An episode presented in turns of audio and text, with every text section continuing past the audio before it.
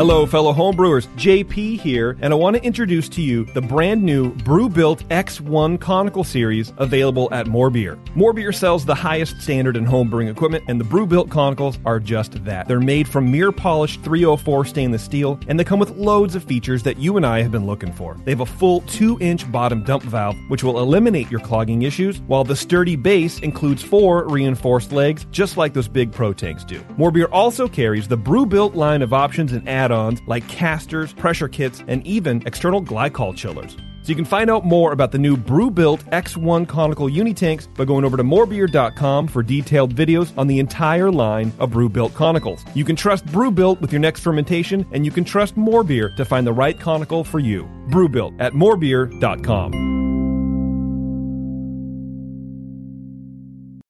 Today's Sunday session is brought to you thanks to the fine folks at More Beer. Visit them right now at morebeer.com. beer is about drinkability. Doesn't matter the style. You guys are like walking beer Wikipedia. That's the first time that you've ever accepted me as a person. Or you have a fermentation in your gut. I'm jet propelled at all times. How many guys do you think that you have the privilege to slap? Somebody who's never tasted a commercial example, and this is how you know everything about this beer? Please, you don't. I think you know, that's with the- bullshit. I think it's bullshit too. Wow. Are you guys going to arm wrestle? No, No. we're gonna teabag fight Yeah. instead. You heard of Junkyard Wars? Can I get another high five, Beavis? Now, live from the Brewing Network studios in Northern California, this is the radio program for home brewers, craft brewers, beer lovers, and beer geeks. It's your only source for live beer radio that brings expert brewers together with, well, expert drinkers. This is the radio program with a head on it. This is The Session.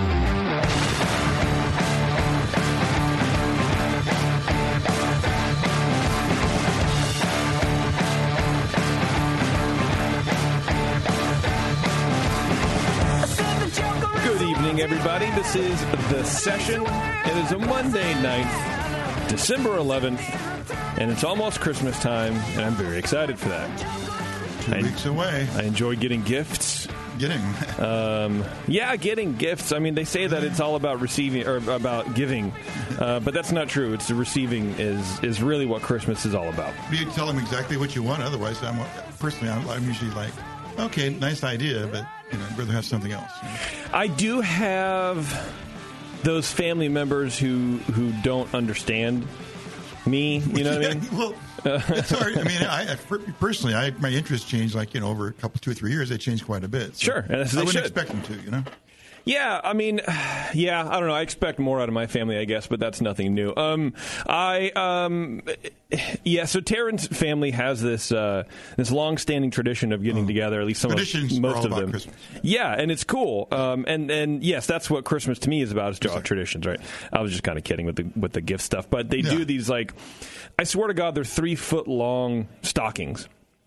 They're like a jumbo, oversized stockings, right? And hefty diameter, I assume, as well. Oh, You're- yeah, you're, they're you're, probably- you're gonna be like over three feet long. Uh, They're probably 14 inches wide, I see. and they're, I mean, uh, and no joke, Okay, they're could put a giant. scooter in there. or something. Yeah, something right, and and so the tradition is everybody comes over and they, they bring just a handful of kitsch like eh, c- crap, just garbage stuff for To the go stockings into the stocking. to go in the stocking, and you have to fill them up. The problem is, as uh, you know, when you're younger, I guess when you're doing it for kids, it's easy to to do, Yeah. right? Because oh, there here's a bouncy ball, or here's Yeah, a, the beanie baby. Go to the toy store and just go, and just go to the thing, right? But when you're 40, it's harder to. So you'll get like so much beer you can get in that stocking. well, you get like grease pins and Uh-huh. like it's like what the dollar store is made for, and it's just like. I, the first time I did it, I was like, "What is this unholy matrimony of hol-? It's just the weirdest thing to experience." And and and so to bring it back to your point, I keep telling Taryn, I, would just rather have the money. I mean, how much money do you think is in Yeah. this stocking? Probably eighty bucks worth of stuff. No, I like Dollar General, but it give me the money to buy what I want. know? Yeah. I mean, forty of which we throw away anyways because Sure. you know you can only eat so many milk chocolate, you know, Christmas trees. Which milk, milk, by the way, if you like milk chocolate, you need you're a, you need to get your head examined. You're missing a lot of good chocolate. It's Yeah, yeah. gross. Um, Well, what you should do is just take everything you get, put it in a box, seal it up, right on, open next Christmas. Yeah. Take all that shit back and just put it in somebody else's. Well, that's what we've been doing for the last three years. So every so we, we just pile it in, and then when we get home, we separate the, the wheat from the chaff. I I guess. see. This is nice. Yeah, and then so right now at home, that big, our big, we have a, a present bag that we haul our presents around because you know Sure. why not? Yeah. Um, that has all the trash in it from right. last year. It's like a Jackson, a bouncy ball, or a yo-yo, or whatever, and it's Have you like seen the same thing twice? Yeah, I mean, maybe other people are doing the same thing. probably dish towels, washcloths. Well, see, those are things that people are think you can always use more of. Even the ones you've got are True. kind of tattered. Yeah, sort of. Yes, but but I don't know. I, I would just rather either look, give me the money because I'm selfish, And I'll get or the just, color and, and when I need them. yeah, or just don't do it. Yeah. Like let's let's let's just wait because it's also a lot of stress because then we go, uh, well, what do we, you know, God, do we have enough for the stocking? Yeah, oh yeah, God, okay. Well, let's buy this pack of pen. I've gotten pencils. Who the fuck has a pencil sharpener? yeah, what did you, yeah, exactly. Where does that go? Yeah, it's insane, man. Uh, but no, honestly, uh, I am excited for uh, for Christmas, uh, and and yes, uh, I, you you have to have a list, especially at this point uh, in in our lives, because you know. Um, let's face it, you're not going to be around. I'm not going to be around much longer Yeah. to sell to to use the thing. I don't know. Um, but yeah, you got to do that. You got to be prepared, man. And then now we're just combining lists because now we have a home. Oh, and now so yeah, what is the, yeah, this, this that. Yeah. Where's the thing, right? And uh, it, it's the first time I'm asking for practicality over over you know preferential whatever. Where I'm asking for like uh, rack shelving for my garage. yeah, right. I've never asked for that in my entire life. I feel like I feel like a 40 year old gentleman. Now that you got a big garage, you need more shelving. Yeah, I, everything's on the ground. It's First like, world problem there. yeah, my friend's like, man, I asking for a socket wrench. He goes, I feel so old. I'm like, well, No, that's You. Not, you're not old. Yeah. Just domestic, more domestic than you think. more domesticated. It's not an age thing. Uh, no, it's definitely not an age thing, but it, I think it is a psychological thing. It's definitely a change in lifestyle. Yeah. Yeah, it's yeah, and I'm going through a lot of those right now. I think my my too many, brain is got hurting. dude. many, yeah. I got too many, man. That's life. Sometimes you have these long segments of the same, same, same, and then you get the Yeah. bunch of new stuff. Excuse me. That is definitely true. Uh, today on the show, you guys, we have Alameda Island Brewing Company. They are from, well, Alameda Island out here in Alameda in the Bay Area. And uh, a good bunch of dudes from what I hear. I've never met them before, uh, but we have some beer uh, from them on tap. I think they have four beers. Looks like it. Yeah, I know Um, Matt really today? well. I've been out there a few times. Nice. So we're going to talk to them uh, tonight. Also, uh, it, for right now, it's just Tasty Night in the room. Warren is stuck in traffic.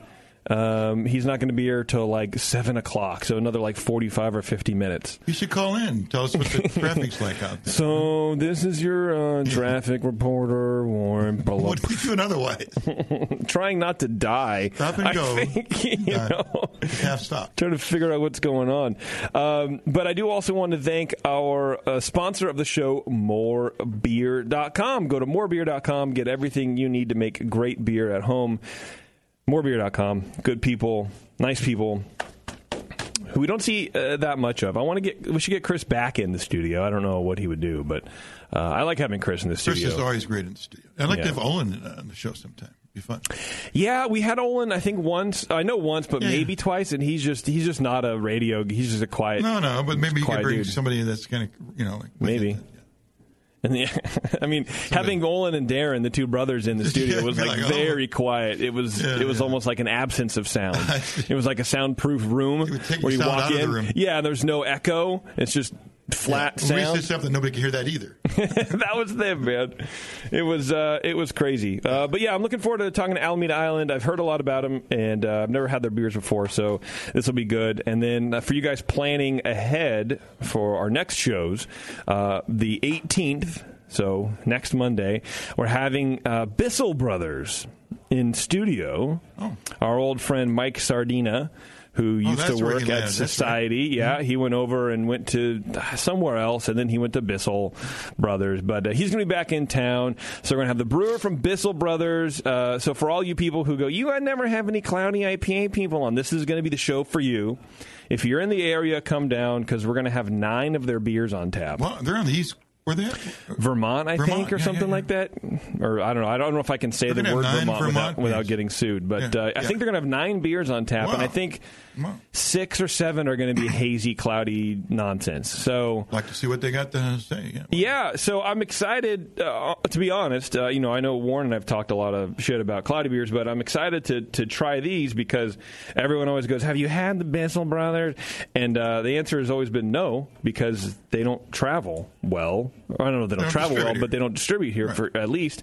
And um, so we'll see. I, we get to try them as fresh Well, as can possibly well, I'm be from the East Coast. Like, I'm getting to uh, taste beers that are calibrated to Vermont, right? Like it's like West This Coast is the style, yeah. I mean, it's a style, and they and they make it on the East Coast, but this is like West Coast. Well, we're going to get to try the Vermont uh, hazy beers. Exactly. It's like it's like trying a, a West Coast German Pils uh, versus a German Pils from Germany. It's like they're going to be a little bit different. Yeah, we'll see what they think, they, they, how they interpret the style there. Yeah, so uh, tune in for that, and uh, you know I, I- I'm hosting that show again, so um, you know you get ready for a lot of information of uh, of how this happens because I would like to know how they do these beers, and, and more importantly, why. What's the response above just hey it's hazy and, and hey it's popular. Like why is it so popular? I, I just I have genuine genuine questions about it and you know me I'm gonna I'm gonna ask them whether or not it's it's uh, you know comfortable or prudent or whatever. But anyway uh, that's happening then and uh, yeah I'm uh, I'm pretty pumped man. It's gonna be a good show. Tonight's gonna be a good show.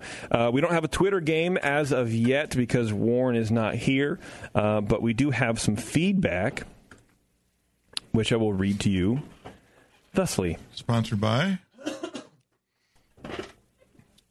Uh, feedback today is brought to you by the Beer Law Center. John of the Beer Law Center. His new book out now on Amazon or uh, probably uh, uh, Barnes and Noble if those exist still anymore. I don't. I don't even know. But uh, definitely Well, on Amazon. uh, Definitely online. Opened up in, where Barnes and Noble used to be.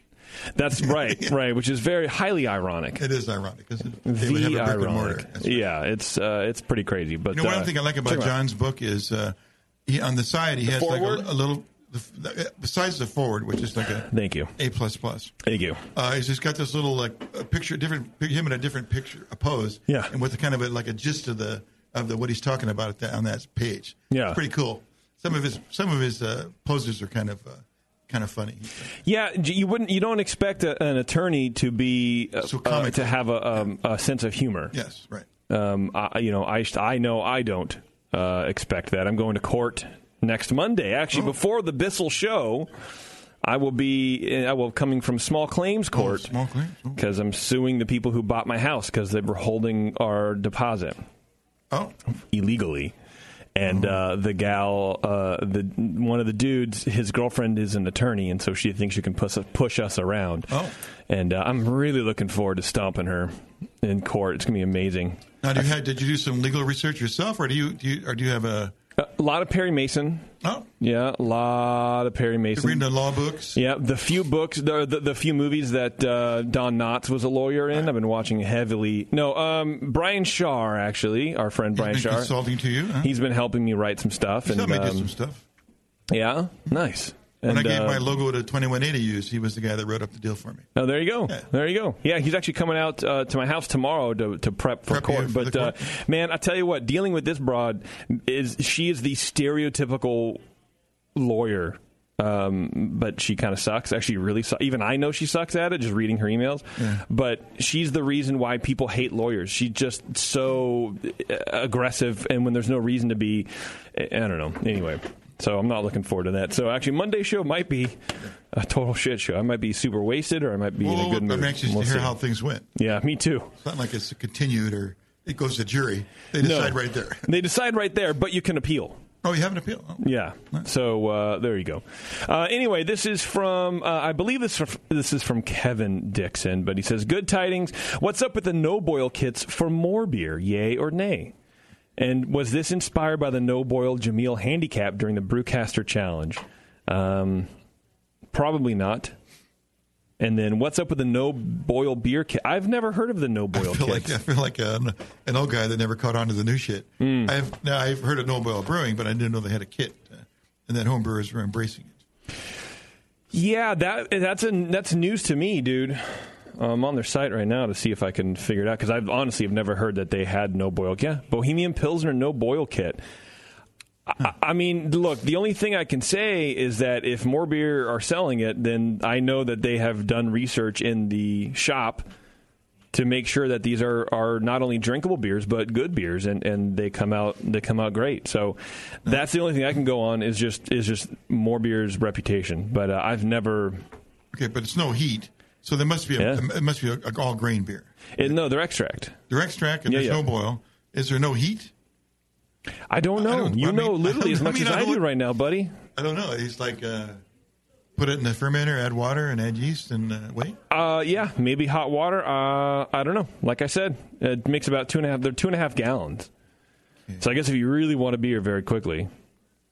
Uh, but yeah, I don't know, man. I would say give him a shot, man, and let, let us know. I have honestly, again, no clue.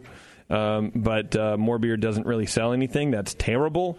So No, they should put that in the campus bookstore. yeah, Yeah, that's a good way to make alcohol. It sounds to me. Uh, and then here's another one from uh, Kevin. He says uh, he's awaiting this year's. He goes, "I'm awaiting this year's Christmas show, and thought about last year's Yule log.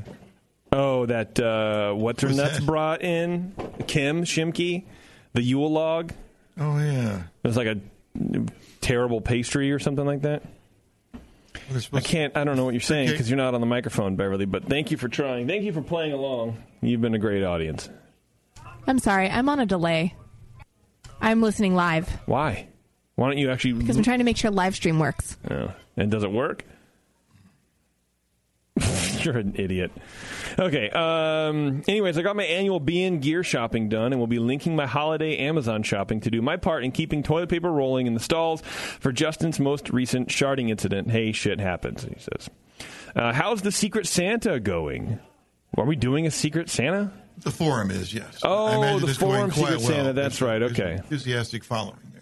Great. Yeah. Uh, I don't know, man. Check but. Hey, check the forum, dude. We don't. Uh, The forum is like its own entity right now. We have no interaction with the forum, which is a little disappointing. Uh, sorry, it's the email so long, but let's be honest. You guys can use all the content you can get. Just kidding. You're all amazing at what you do. Uh, thank you for the info and entertainment. Uh, thanks, man. This one is from Keaton. A long question, a long uh, thing, but you know why not? you use guys and Bevo. I've been enjoying your special brand of podcast, aka drinking and talking shit, for about a year. I've never had a reason to write in until now, and I hope you can give the short story in one question some airtime. I'll try. I recently began reading John uh, Sitzmenk's Beer Law, What Brewers Need to Know book. I'm about a third of the way in, and I'm really digging John's approachable writing style. I read JP's forward and felt much like I imagine he will soon feel, looking down at his new child's first herd, a bit nauseous and just glad he was able to stay inside the lines. For real, though, great job, JP. Well, thank you. I tried real hard, um, and it was a lot of fun. The forward reminded me of the myriad conversation from the 11 6 17 session with Rye Belleville. Then on page 106, John used myriad. Yeah, that was the. The, oh yeah, the, we had a long discussion on it. the- yes, we had a giant discussion, and you know, I thought Justin was actually going to say something nice about the thing about my forward, but the only thing he said was that I used a word that he didn't think I used correctly. You never Like- got around to the nice thing. That's all. Yeah. You had it Oh, loaded. uh, uh-huh. He didn't expect that. I was like sitting there, so like, long. really, dude, really? Do you want me to go back to Carpool Showdown to your first episode and fucking tell you what I thought of that? You dick. Assuming I I like this watched it. professional thing going. That's cool. Yeah. yeah, that's what people do. Uh, he says, uh, despite the statements of myriad landlords and brokers, uh, anyway, that was the sentence he used. A quick look in the Apple Dictionary reveals that both uses are correct today. Yeah, that's what I said on the show. You can use either one. It's fine. Though the original use is said to be the noun form, uh, I hope that brings you all some much needed closure. Uh, here's his question I planned to open my own nano brewery one day and will be focusing on providing craft beer almost exclusively out of our tap room to the locals and tourists. The market I am in is very underserved in craft and has huge potential, and it has a solid stream of weekend, winter, and summer tourism. But, you know, watch out for the fall, I guess, dude. Come on. Uh, I'm aiming to keep my capital investment lower and let the business build itself up slowly and ideally with less risk. Do you guys think this is a valid business model in today's overcrowded craft beer scene, or do you think it's wiser to try to raise more cash and go bigger? Dude, it's the best business model. we are in today's market. we are unqualified No, I, I'm fairly familiar with the format. Well, That's what, if you have okay. just one family, How many breweries One do guy, you own? one wife, and one child. You could, and you're making you know three barrel system or maybe just maybe two barrel or three barrel, but not not much uh, smaller. You can and, uh, make enough beer and and uh, and uh, fill enough taps to have like a, a nice little multi tap tap room that could cover all the basic styles and people could come in and get a variety of beer. He needs to make sure, like he says, the market's underserved. To me, that implies there aren't many beer drinkers there because if it's underserved, they're not drinking craft. So he might have to make sure he's got enough capital to withstand the slow buildup it's going to take to him to actually make his own craft beer consumers. Uh, okay, sure. Yeah. I mean, we've uh, we've also said on the show that if you go lower, sm- smaller than seven barrels, you're wasting your time. Oh, Well, yeah, So, it which depends. Depends on the overhead, the rent, the yeah. But you know, he may have to brew like twice a day for every day. But that's Uh-huh. then then he obviously went too small. Yes, if you're brewing twice a day, right. And you're you know, Uh, yeah, I- typically you get bound bound up in fermentation space, not brewing, but fermentation, like Sure. and stuff. right. Well, especially if you're doing loggers the right way. yeah, I don't know, man. Um, you know, depends on how small you're talking also because he has no he has no limits on, on that small for him could be 10 barrels i have no Yeah, idea I'm what a- he's yeah, talking about yeah. i think what i would say Nano implies like three or less or something. yeah um, Five is in, five barrels not a nano. No. is. I would say that uh, you know again, w- w- nobody on the show is qualified enough to like for you to take our word for it 100. percent Like you should consult with people, obviously. Send an email to somebody else. Yeah, but I would say that I mean it's it's a valid business model to start small, but at the same time, you look at all the breweries who are opening up satellite locations. That seems to me the only way to really sustain long term. There's a lot of breweries that are shutting down three, four years into it because they just can't they can't grow enough Yeah.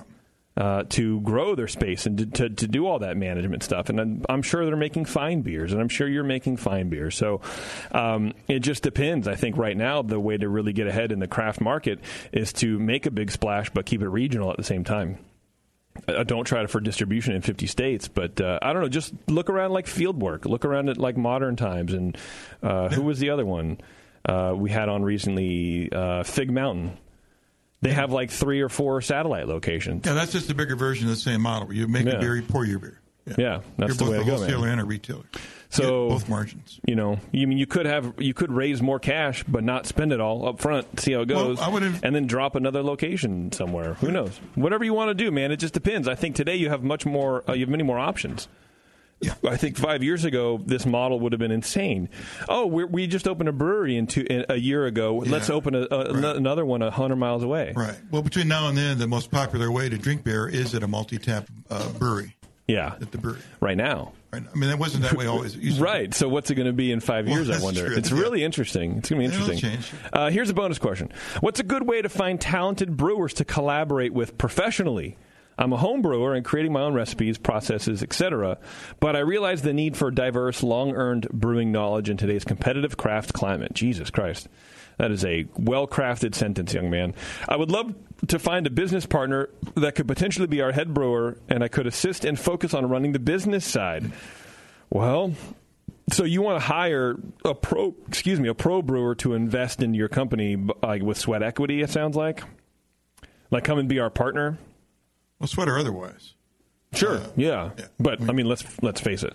If you're a brewer, you don't have you know fifty thousand dollars to plunk down in a you know whatever. I would think uh, a large percentage of the head brewers that are brewing today have the vision of having their own their own place.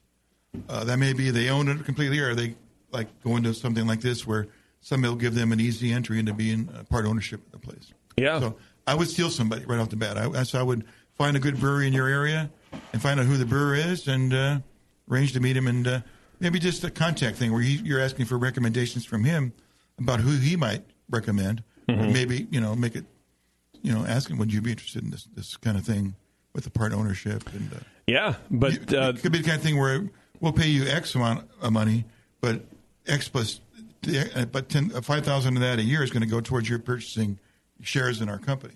They'll work for less, basically. oh yeah, Yeah. yeah, that might uh, that might that happen. work for sure. That I, I think the the hard part of that is going to be if you're going to start a three barrel brewery, three- you're going to have you're going to be really hard pressed to find a brewer who wants to you know leave another company to come. No, no, that do would that. not be a So- full time job anyway. Yeah, it's uh, that's that's going to be hard. I would maybe suggest right now just do it on your own, unless you can't, unless you're Well, then I would get not ho- confident, and then fi- hire someone on find a local home brewer that could do it. Uh, Yeah. you know, two nights a week or and Saturday or something. Or yeah, or maybe you have three brewers, maybe you Yeah. and two other dudes, and you can kind of split the tasks Yeah. up that way until you get Yeah. a reputation. You could do the dry hopping and have somebody else do the, the hot side, the brewing and stuff like that. Yeah. Uh, anyway, he says, thanks so much for what you've done and continue to do for us craft uh, beer lovers. Happy holidays and congratulations to you guys on the new Hop Grenade, uh, whatever, and JP on the coming baby. Thank you. Uh, this is from Dave. He says, I'm working my way through the archives and listening to the episode of the session from 102113. God. I remember that one. Torturous.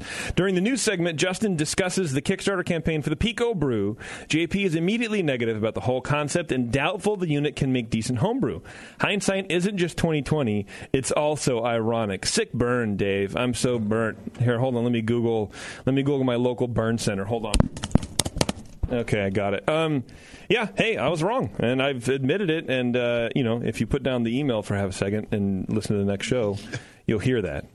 That uh, yeah, uh, every once in a while, actually, that might be the first time, Tasty, that I've been wrong. That might actually be the Uh, first time I've been wrong. I haven't seen the scorecard, but I don't. I don't remember. I don't think about you being wrong a lot. So See? it could be could be right. Yeah. There you go. Straight from the mouths of babes. Uh, why did I just check my email? I'm so obsessive with my email right now. Uh, yeah, I was, uh, first time I was wrong, ladies and gentlemen. It was on 10, 10 27, 13 Yeah. or whatever that was. Uh, yeah, eh, you know what? It's fine. Uh, also, you know what, Dave? Send that email to Denny Conn, okay? There are a lot of people in my court saying, Yeah, uh, appreciate it. Yeah, they're, uh, you know, this can't make good beer. And then you try it and you're like, wow, it really can. So, uh, you know, but I'm not trying to plug them, so whatever. Okay, we are going to take a break, everybody. We're going to take a break. And then when we come back, we're going to talk to the boys from Alameda Island Brewing Company. It's going to be a good time because mainly I saw they had a Kolsch on. And uh, I'm always very excited to taste other people's Kolsches. So we're going to come back. Hopefully, Warren will be here by then, but I doubt it. And uh, stay tuned. We'll be right back.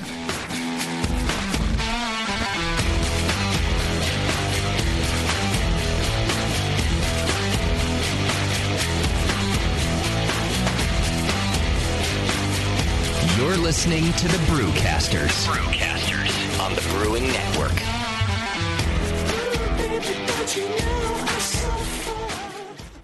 Are you a member of the White Labs Customer Club? If not, you should be. It's the easiest way to earn free stuff for turning in your old homebrew labels from either Vials or Pure Pitch. All you have to do is save your labels and redeem them for things like free yeast, an exclusive White Labs t-shirt or sweatshirt, and even the opportunity to brew with the yeast man himself, Chris White. Signing up is easy. Just go to whitelabs.com slash customer club, fill out the registration form, and then mail in your labels. They will return the favor by sending you awesome White Labs swag. Go sign up today at whitelabs.com slash customer club. White Labs, pure yeast and fermentation since 1995. The 21st Amendment. Watch out! Do you like beer? They make beer. Watch out! Do you like friends and fun? They make friends and fun. Watch out! Do out! you still like to have a good time? The 21st Amendment. Watch out! The 21st Amendment in San Francisco, located at 563 2nd Street, two blocks from the building where baseball is seen and played. Try their beers in the pub or try them in the can, featuring Monk's Blood. Made with Real Monk. Watch out! So why not have the best time of your life? Go to the 21A and Shaun O'Sullivan will personally greet you with a can of Monk's Blood. The 21st Amendment. Watch out! This advertisement is not in any way affiliated nor associated with the 21st Amendment Bar and Pub, nor its subsidiaries or affiliates. This telecast is not copywritten by the 21st Amendment for the private use of the Brewing Network. Any use of this telecast without Jamil Zainasheff's consent is prohibited. Suck it, JP. Brewing great beer is a process of continuous learning, and the best books on every aspect of brewing can be found at Brewers Publications, with more than 50 awesome titles like Modern Homebrew Recipes by Gordon Strong, Designing Great Beers, the ultimate guide to brewing classic beer styles by Ray Daniels, American Sour Beers, Innovative Techniques for Mixed Fermentations by Michael Tonsmeire, For the Love of Hops, the practical guide to aroma, bitterness, and the culture of hops by Stan Hieronymus, and Radical Brewing, Recipes, Tales, and World Altering Meditations in a Glass by Randy Mosher, plus many, many more. These are the books and the authors with the knowledge to push your brewing farther than you thought possible. And you'll find them all at fine homebrew and book retailers everywhere. And visit the website at brewerspublications.com. Brewers Publications, all the best on beer and brewing. Thank you. Marin Brewing Company in Northern California has been making award winning beers for more than 25 freaking years. Today, I want to tell you about their new 12 ounce cans of Mount Tam Pale Ale. The good stuff, Mount Tam is bright gold, 5.5% ABV to keep you feeling good, and has been winning awards since 1989. If you're visiting the Bay Area, get your butt out to Marin Brewing Company. They pour tasty beers and serve great food every day until midnight. Come in for a tour, stay for the food, and pick up a six pack of cans of Mount Tam Pale Ale to enjoy at home, camping, biking, or whatever the hell you do. Owner Brendan Moylan has this to say about Marin Brewing beers. It's freaking awesome. Marin Brewing has won more than 100 gold medals in international competitions. Check out marinbrewing.com for all their award winning beers, food, and merch. Marin Brewing Company in Larkspur, California. Award winning taste, refreshing finish. It's freaking awesome.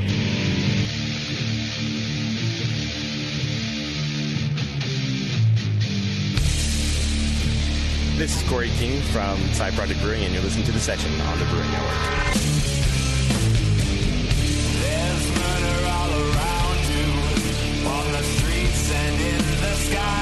All right, thanks very much, everybody, for sticking with us. Uh, before we do what we do the best, which I imagine is drink lots of beer and then burp into the microphone, uh, have you guys heard about the Session Beers book from our friend Jennifer Talley. It's low alcohol session beers because, you know, they've taken the craft beer movement by storm, apparently.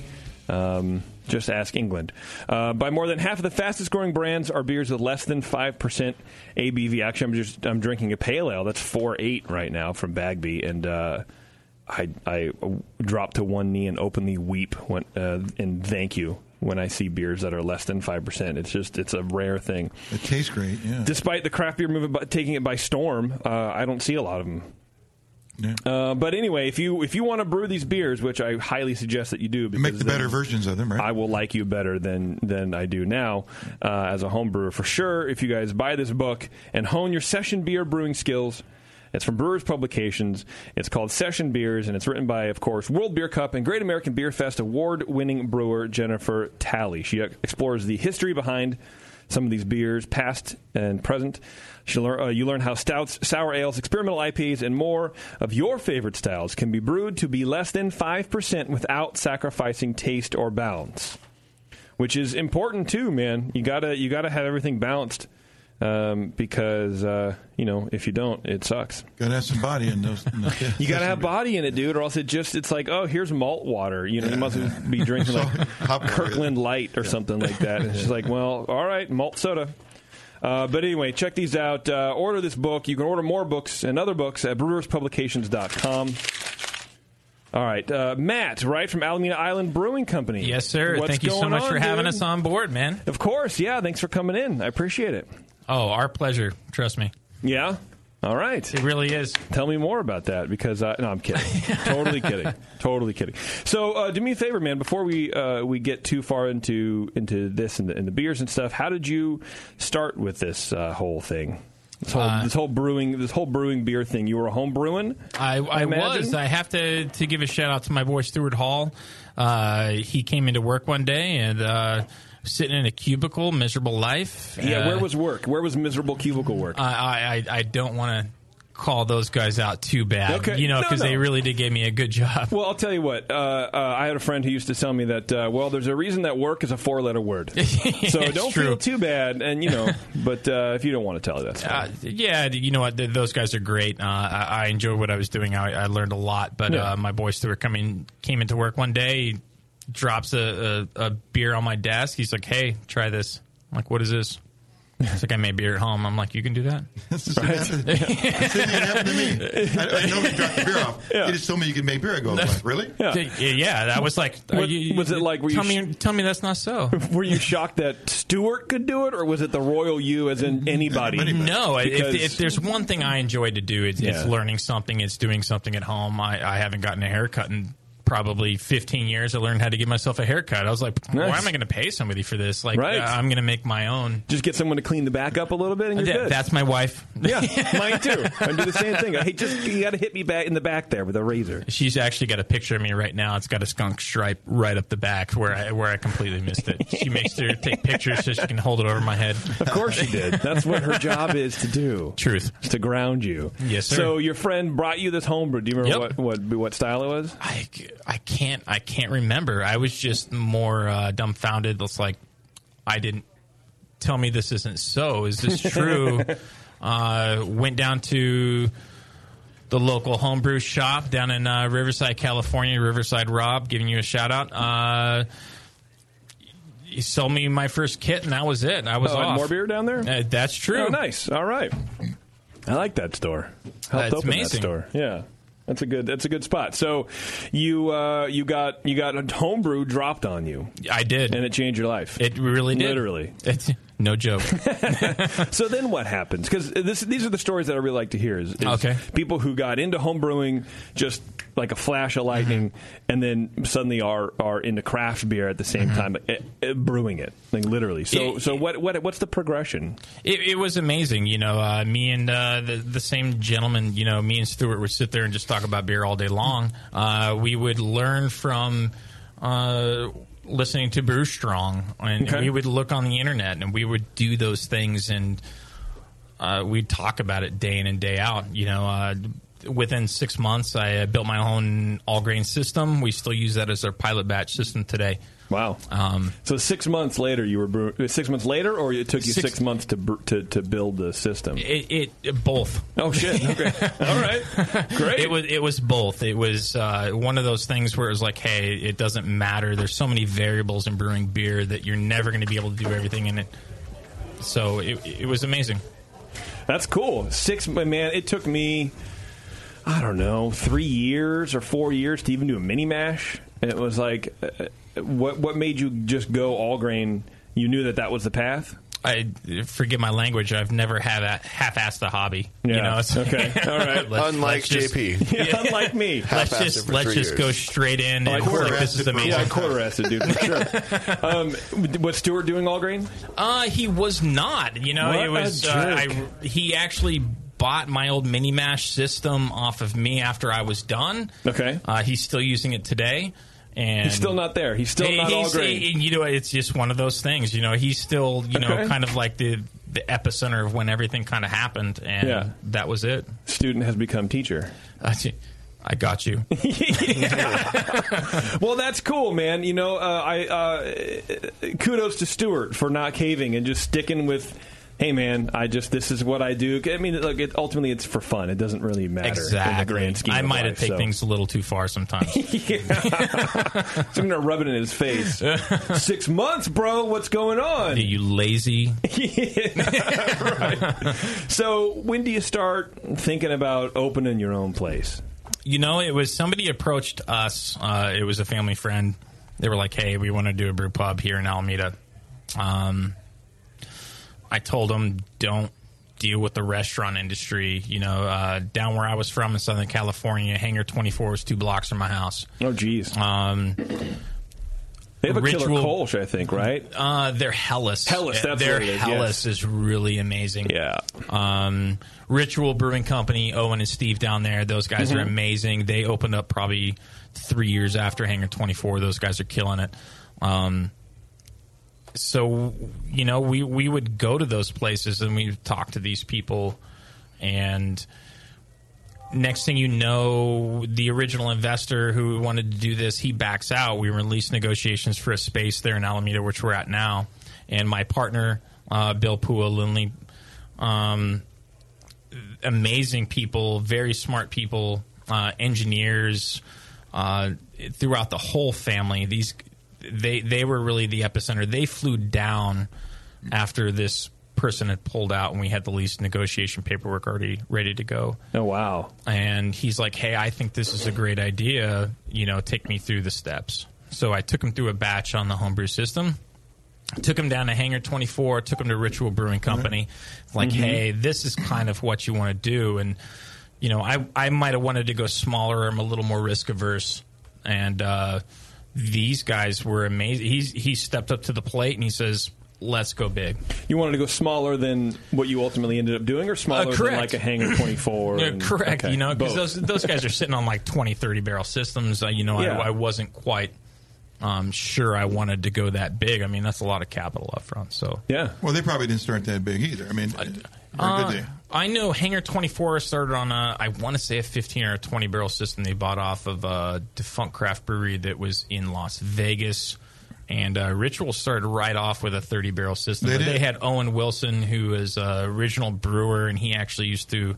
Good actor. Um, right? Good actor. Bad nose, though. So good. He built all the breweries, and he was the consultant for every BJ's that, that originally opened Oh, up. so he's no dummy. He- He's no dummy. And we've reached out to him. You know, when we had our hiccups starting up, Mm-hmm. uh, we would reach out to him, and he was more than helpful, and he would always help us out. So it, that's cool.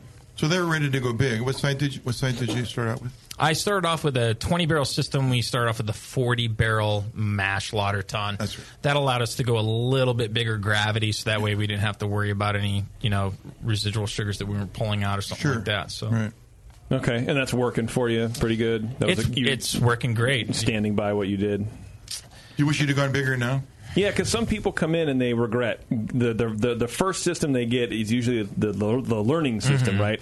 What capacity to get, what they should have done, or whatever. But are you stoked with what you did, and you think you made the right choice? It took me long enough to go from 10 gallons to 20 barrels Yeah. and get it right Okay. that I don't regret the decision that we made. No. What do you mean get it right? Uh, it- about it's, that. it's a tough translation going from a 10, 10 gallon system.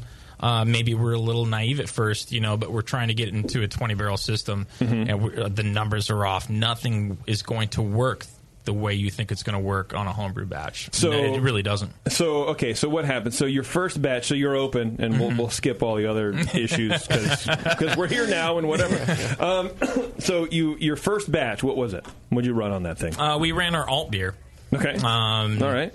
We didn't quite. We were assuming a certain efficiency rate because we actually. So the efficiency was actually a little bit lower than what we were expecting. You know, talking to other people. Mhm. Um, we're, it, it came down to our mill. We're running a strip mill uh, versus another mill. You know, there, there's all these variables in the equation, but you know, it's okay. Uh, over hopping, under hopping. Uh, we were trying to dial in this system, and nothing quite worked the way a ten gallon system does. You know, that's what was intuitive for me. So- uh, and and it's not. It doesn't. It's not times X is your new recipe. That's right. for sure. okay. So, so because I mean, I'm glad you said that honestly because we do have people who come and go, "Oh yeah, it scales up." No, no, it does not. okay, right, and and it's because of things like well, your mill is different. The mill we, Everything's the mill we use at, at MoreBeer, it's an industrial mill, but it's not going to be the same mill that you buy. correct. It sounds like it's a what is a stripping mill? Uh, it, I mean, it actually it has. sounds like a place I want to feed dollar bills into. It really does. Instead of using like knurled rollers, it actually uses teeth. So we actually lose Yeah, okay. probably the about five percent of what we're doing. We're actually in the process of uh, replacing that mill. Okay, with a roller Uh, correct, because Okay. we're not actually getting a, a good crush. It's, some of it's getting over crushed, some of it's getting under crushed because it uses teeth instead of using rollers. Yeah. So we were really trying to do a balancing act between being able to lauter and, and trying to get the best efficiency we can. Are you going to have to kind of reformulate your beers when you get the new roll, the new mill? The first batch we do on the new mill, we're definitely going to have to make sure it's a double batch. We're doing a 20 barrel system in the 40 barrel tank. So after that first batch, Mm-hmm. we're going to have to sit there and redo all the calculations. Say, okay, here's the new efficiency we're getting, uh, and then we can make those adjustments on the second edition to make sure that we maintain consistency. Okay. Huh. That sounds hard. Sounds like math. it's really not that hard. it's, it's something everybody here listening to the all the home brewers know how to calculate Yeah, efficiency. they're it's going, it's "Oh, the yeah, same yeah, yeah, thing, for sure." but Yeah. it, it's literally going from from one to another. You know, we have to make sure Okay. that we're double batching on a batch. Sometimes when we're doing a one off, we'll do a twenty barrel batch. We'll only do half tank it. Yeah. Um, on this one, we're gonna have to make sure that it's a, a forty barrel batch. That way, we can maintain consistent. We were gonna have to recalculate after that first batch is through. Sure, and figure out what to you know remove or, or, or add to to Exactly. that. Yeah, okay, that makes that makes sense. And, and then brewing in Southern California, the water is very hard. Yeah. And then coming up to Alameda, uh, we're off the Orinda plant. The water's bereft of almost everything. It's, it's it's everything from water calculations down. We had to go back to the drawing board and Really? really, Wow. really calculate everything from the ground up. Wow. That'll throw a wrench in a lot. It, it really did. Especially for an alt beer, it sounds like. Twenty God. barrel test batches. It, Yeah, it, for it sure. was. It was. It was. You know, we finally we stopped trying to translate and we just listened to the system we were brewing on, and it, it tells you what it needs. And we were we were so trying to translate that we weren't listening to the system. And finally, we just listened to the system, and it tells you what it, what it needs. Mm-hmm. I'm here- yeah, I'm here. How do I get to there? Kind of thing. Exactly. Yeah, just watching fermentation, or, or what kind of stuff are you looking for? Just the entirety of the of Everything, everything, all the way through. Okay. All right. Now, How are how all your fermenters? All your fermenters are forty barrel. or- All our fermenters are for forty barrels. Yes. Nice. Wow, that's foresight. How many of those do you rock? Uh, we're up to 11 now. We just dropped, dropped uh, three Wow. more probably two weeks ago. All right, so you're both bringing over your own taps, uh, and then for outside distribution as well. Uh, correct. Uh, uh, I see, you've got it here. See it on here on a fairly regular basis. You distribute that. That makes yourself? me very happy. Uh, we are self distributed. Uh, we have uh, one van, uh, one uh, employee. His name is Vince. Uh, he Well, I met Vince. yeah. Uh, Vince works 13 hour days, and we kind of look at him and we're like, hey, let us know when you're burned out. We'll try and get another van or another driver. but we're not going to preemptively, you know, add another van and another driver until he says, like, hey, maybe I've had enough. yeah, that's uh, that's pretty hard. Well, hey, if Brian from Moonlight can do it for you know a thousand years, I'm sure Vince can handle it too. Listening, Vince. Is there a reason that you got more 40 barrel fermenters instead of going up to 60s? Hi, Warren. Uh, Hi, Jason. f- For us, it's uh, our, our footprint was kind of laid out for 40s. Um, our ceiling height, if we went a little bit bigger in diameter, uh, Mm-hmm. all those things kind of make a difference. We found that 40 barrels really kind of just fits into our space very well. So, are you double batching in every fermenter? We do now. Okay. All right. Are you going to upgrade your, your brew house anytime soon to fit the the 40s, or is it working fine for you and you're just going to grow the farm? It's it's working great. We're going to grow the farm. Uh, it's it's All one right. of those things where Don't mess with it. something goes wrong Yeah. and in the first batch. You can always over you you can compensate for it on the next one. That's for sure. Okay. All right. Well, let's talk real quick about your location uh, and about why Alameda. Uh, I was originally my first duty station when I went into the military, the the Coast Guard. I was stationed on the Coast Guard cutter Morgenthau, which was out of Alameda, 378 foot uh, high endurance cutter. And It's a little island in between Oakland and Alameda Island. Is another island called Coast Guard Island. Okay. and that's where some of the bigger high endurance cutters used to be. To be. Uh, was stationed there for two and a half years. Uh, my wife's parents told her, "Don't go to the other side of the island. That's where the drunk sailors hang out." I tell my daughter the same thing. Exactly. Yeah. Uh, she was 18 at the time, so she she knew who would buy her beer, and that's how I met my wife. She would go Oh, my hang out with the drunk sailors, and that's Yeah. how we met. We went to San Diego together. Uh, it's- All Her right. family, we have deep roots in Alameda. Okay. We really do. So you wanted to, you, thought that was a good a good spot. You felt good about being it's there. an The people amazing cool. spot. Okay. it's an amazing spot. It's it's right in the middle. Uh, it's a conditional use permit that we use because we're in a mixed use community where people can walk to the brewery from their from their place. A mixed. What's a mixed use community? It's half indu- it's half business and half residential. Okay. So it's one of those areas where um, Is it like by fa- like by faction that whole It's area? It's on Park Street, right? It's At on the Faction, the downtown. main drag. Right across the bridge, basically. Okay. Faction. But one of the most amazing breweries out there right now. If you haven't the faction, go there. Except the brewery owner's a dick. I'm not nicest saying anything. Roger. I didn't say a thing. They're on the other side of the island, over on the old naval base. Right, Uh, right. And, and there's not a, lo- a lot of uh, people who live right there. So Yeah, well, I guess yeah, I guess that's what I meant. Just in far, as far as it, when you're driving there, you see residents, you see people playing and whatever, and then there's some abandoned buildings, and then there's there's factions. I don't know if that was kind of like a, a mixed use space or not. I'm just trying to figure that out. that would be the opposite of a mixed use. okay, all right, fair enough. That's like single use. Yeah, exactly. It- it really- okay. Whoever wants the space, take it, please. right. So you get a lot of people that are local come down after dinner uh, for- in the Absolutely, stuff we like we heavy foot traffic, especially in those those places. Most I know a lot of the breweries that I used to visit were in industrial parks, uh, places that were kind of off the beaten track. This is not one of those spaces. We're we're right in there where people live. Okay. All right. So, as a former Coast Guard uh, uh, dude, are you tired of Marines getting all the credit for being valorous, or what? Eh, eh, no, because I would be. I don't know. Those- That's funny.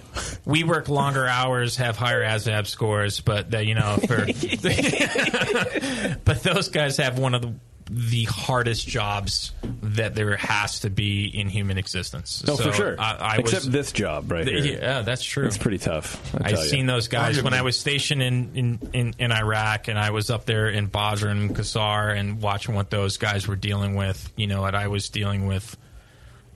As a Coast Guard, uh, it's true. Wow. Uh, anywhere you're on a waterway, that's well, where we're at. I at. guess, and that's that's sort of like the the basis for my joke. It was just a terrible joke, but like you, you don't think of the Coast Guard doing stuff like that. I would never think that our Coast Guard went to to Basra. Nobody does. No Uh, most of the time, you're like, "Oh yeah, I'm the Coast Guard." It's like, "Oh, so you're like Baywatch, right?" And like, no, that's you, eventually. Eventually, you cave in, and you're like, "Yeah, yeah, that's what I want to do." yeah, I got I got my speedo hanging up, and it's uh, you know in a shadow box. I it's do. I'm right there with David Hasselhoff. I'm running down Yeah. the beach. You and David Like, that's Hasselhoff what was I do. big in Germany, man. Right? Yeah. Exactly.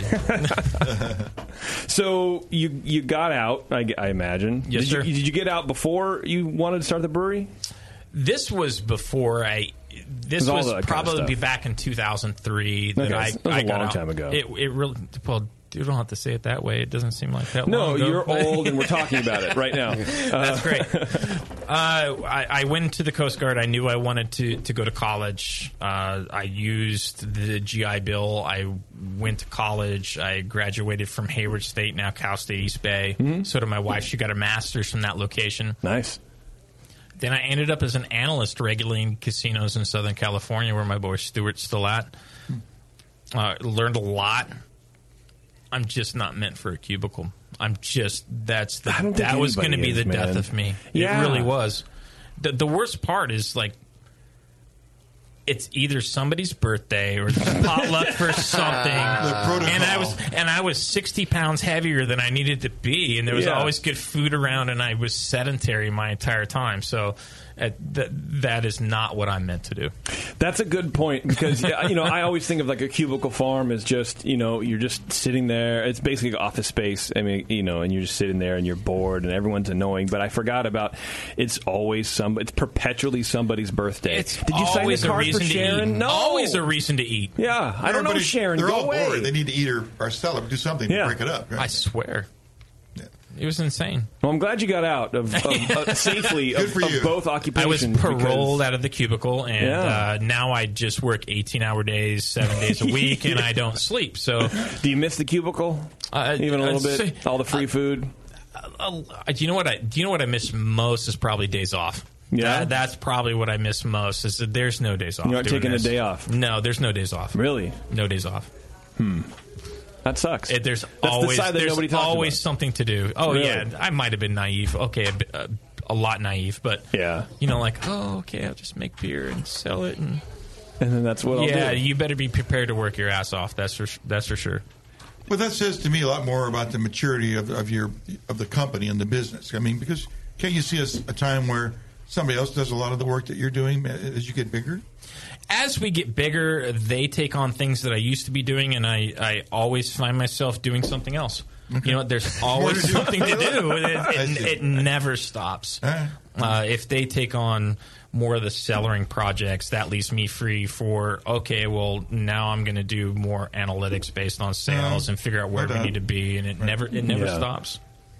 Do you see a point where it's, it, it'll eventually let up? Like you can, you'll eventually hire somebody to do something, or, or, or like you just said, is that just going to leave you free to go find some other weird task to do that There's nobody always else is a task doing right to now? do. We just hired on a GM, uh, one of the most amazing people and one of the most amazing Jesse. Oh, you you Oh, know him? I know Jesse. Yeah, He sent we me a just text picked up, uh, Jesse Saranana Jesse, yeah, from, from, uh, uh, Triple Rock? You know from- used to be from Oh, Triple yeah. Rock. Oh, my God. And by the way, he says hello. You landed Jesse. Hello, Jesse. We- we did. pry him out of the walls, man. I well, he was on his first retirement. Apparently, I don't really know what that means. He's but, a good catch. That's a great guy. Uh, Yeah. He's he's a he's a go getter, Oh, and yeah. we're very proud You got to to have give him him a lot board. of rope because he's got he can run with it. Yeah. Uh, we give, we let him run. Uh, him and my brother-in-law, um, Michael Hyman's, are really doing an amazing job. Michael Great. Hyman's kind of built a culture in our tasting room where we take everybody by the hand. It's like nobody's pinky out. It's like, oh, I only drink Budweiser. Don't worry, we'll walk you through to a beer you're happy with. Nice. And Michael implemented that. Jesse is is there to Oh, yeah, kind of take on the he other gets it. stuff. Yeah. They get it. Total customer experience guy, Jesse. Does a great job. Amazing individual. Yeah, he's a good he's a good dude. He did a lot for Triple Rock there. And uh, Oh, yeah. uh, Oh, he- how yes. long has he been at uh, Alameda Island? I've had him for probably s- six weeks. Oh, geez. Okay. See, he's just getting Just ramped up. figuring it out. Yeah, exactly. That's cool. You guys gonna be doing events and all that kind of stuff, or or what? What that what- was one of the things we were slacking on is we don't Yeah. really have the bandwidth with we were we ran we run a skeleton crew we don't like oh we're gonna hire a whole bunch of people and uh, try and do everything at once it's like no we can't afford this like why we're young we're, we're we're gonna go until we're burned out then we bring somebody on and then eventually Yeah. all of them are burned out you bring somebody else on like that's how You that's run through the, 'em. that's the AIBC way. You know, it's like we're not going to hire somebody seasonally. We're not going to lay you off. You get hired with us, you're staying on. Yeah. You know, we don't want to play that game of, oh, you're a seasonal worker. There's no such thing with us. Yeah, you're just going to be doing everything. Yeah, be prepared to work. Right. I like it though. I mean, I think that it sounds like uh, you know the community is responding really well to the business model, to the beers you guys are brewing, because otherwise you wouldn't have all these jobs. I, I and sure, Jesse wouldn't sure have hope a place. so. Uh, yeah. I mean, it, you know, I, I can imagine that uh, that they are. Uh, what kind of beers are you brewing? What do you say that you focus on, if you have a focus? We don't which is totally fine. We don't really have a focus, you know, That's know. a wrong answer. God I damn it, probably. Matt. Let's damn go. it. Come fucked on. Any other answer. Yeah, any any other answer? Yeah. Oh, okay. Uh, I always enjoyed enjoyed classic German styles. That tends to be my focus. I love Okay. Kolsch. I love alt Doppelbocks, Thank Maibocks. Like that's Mhm. Yeah. that's what I love. I love IPAs. I love pale ales, but that's not where I gravitate towards. I like the low ABV, noble hopped, super clean and crisp. Like those are the beers I love. How do you find that people are responding to those kind of beers? Because a little bit more and more now you see. Wow, Tasty's robots talking to him. Get off your phone, bro. His neural Giving- implant. giving him directions to go home. yeah, you're It's done. time. Please get in the car He and has head more for friends on 48 hours. Facebook. I swear. I have a demon in my phone. I swear. Tell him to sure shut you up. do. Um, uh, to these low alcohol beers, because for forever and ever, it's always been IPA rules the playground. But now you see more Kolsch, now you see more actual pilsners. Thank God. yeah, Um, but are people are people digging that, or is it still kind of like pockets of resistance? It's it's a 50-50 mix. You know, you have those people who come in, they want I'm fine with a that New mix, by the England way. style IPA. They Oh. want a West Coast style IPA. They come in, they want a Doppelbock or a Kolsch or a Pilsner that's clean, maybe uh, a, a Scotch ale. It's like that's we try and A run. Scotch? You've heard, you someone actually asked for a Scotch ale once? There's one guy in the Bay Area. Wow, that goes I wanna around meet him because asking that dude's my for a hero. Scotch ale. He's in I our know that- I know place that guy. every day. Yeah, right, yeah. Wow. It's one my guy. my brother-in-law Rob. Michael. He's the general of the Haggis Army. Uh, we run a, a beer called. We want it to be called the Sea Hag. Yeah. Uh, but now we call it the Sea Haggis. Thanks to the trademark electronic search system. Oh, yeah, gotta love that, man. Uh, you you got to double check the names of the beers. Yeah. and, and we were that was supposed to be a one off beer. Uh, he built up a following around single handedly around a Scotch ale that we cannot take it off. It's on year round. really, And people people will will riot right in our tasting room if we Wow. ever take that beer off. That's great. Well, Scottish people tend to be angry. That's right. and well, their violent. knees are To a cold all the time. Yeah, right, yeah. To a fault sometimes. That's great because if you know if you if you had came in here and, and like Warren, let's say you came in here and told me a story about a brewery who had a Scotch ale as a year round, it was like was super popular. I'd say it was this 1994, right? But and not in a bad way because it's it's those styles that helped build craft beer to begin with, and everyone Oh, fucking true. forgets about them. But Very but true. Now it's everything. Well, what do you have that's super cloudy? What do you have that's super bitter? Well, We've got it all. And Yeah, that's, and that's you good. better be able to run the gamut these days. Uh, nobody wants to go into a place and be like, okay, they only do this style of beer or this style of beer. It's you better be able to run the gamut now. Yeah, they're a production brewery, and they only they only have their four core styles plus two seasonal. That's that's not going to work. you're basically running a multi tap. We got to cover all the styles. you, you have to cover all the styles. Yeah. and, and it's just like I'm drinking our. our uh, uh, we call it our island haze. I just spilled Just it threw it everywhere, which is true. I just threw it right in my crotch. Yeah. Well, I was trying to spin it to make it look cool. That's So how you. get That's an how you aroma drink it. smell. And you reverse drink it. You pour it into the bladder. All right. Yeah. Uh, New England styles are coming up. I didn't. I wasn't really excited about this particular style. Um, I hear you. on the West Coast. I hear you on that. right? Yeah. It's like it's not it, right? clear if it's not beer. People are revolting now. Some brewers against this style, but it's it's probably our fastest mover now, and it Mhm. really surprised me. It really did. Yeah. We had people coming in. Uh, we have a customer, Chauncey, and another gentleman from Maine. His name is Josh, and they come in and they were dropping Treehouse and Trilliums. And they were just like, "You got to do it, bro," and I was like, "No, want to." This is Alameda Island. We don't do hazy They're beer. right. And finally, I broke down. We did all the research we could to figure out best. how that beer was made authentically in the right way, and Mhm. we we did it. And all of a sudden, overnight, that's our number one seller. It's just that simple. Have you? uh, Did you not like them at first when you were drinking them, or why didn't you want to make one?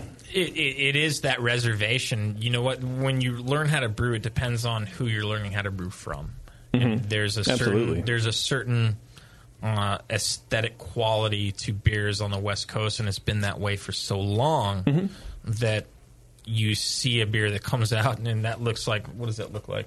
Like Uh, looks like Trub. it does. It looks like Yeah. the bottom of a tank. Yeah. But no, I, no- think Roger no Davis used those though. exact words. Like, did you get that from the bottom of your tank? Yep. Oh yeah, that's where I. That that's where I keep all of my NEIPA at the bottom right. of my fermenter. Exactly. What's wrong with you, bro? Yeah. But no chunks. At no chunks. Just cloudy. Just cloudy. So, uh, have you Those come? are the good ones. Did, did- were you tasting them? And did, did you see? Did you see the appeal? Uh, did, did you see the appeal before you made it? And have you come around to it now? I mean, you're drinking it, so it you was must like probably it, forty beers in. It was it, you learned that's to that's your threshold. If, if- I guess I'm gonna I'm gonna saturation put an, point. uh, an, an arbitrary mark of forty. Okay, I love it. for any new style. Okay, all right. he said, and they brought in all these beers, and I'm like, hey, you know, I, I see the appeal. One, the bitterness is low, the mouth feels very heavy, and they're easy to drink, but you still get a big hoppy finish to these guys. Mm-hmm. But it, it's definitely the opposite of a West Coast IPA. What is it, that it is, noise? and not only that, it's br- it's probably my- Tasty, is that your phone? Tasty, stop It's having been so many friends. for like the whole show, and if we can kill it, that'd be cool.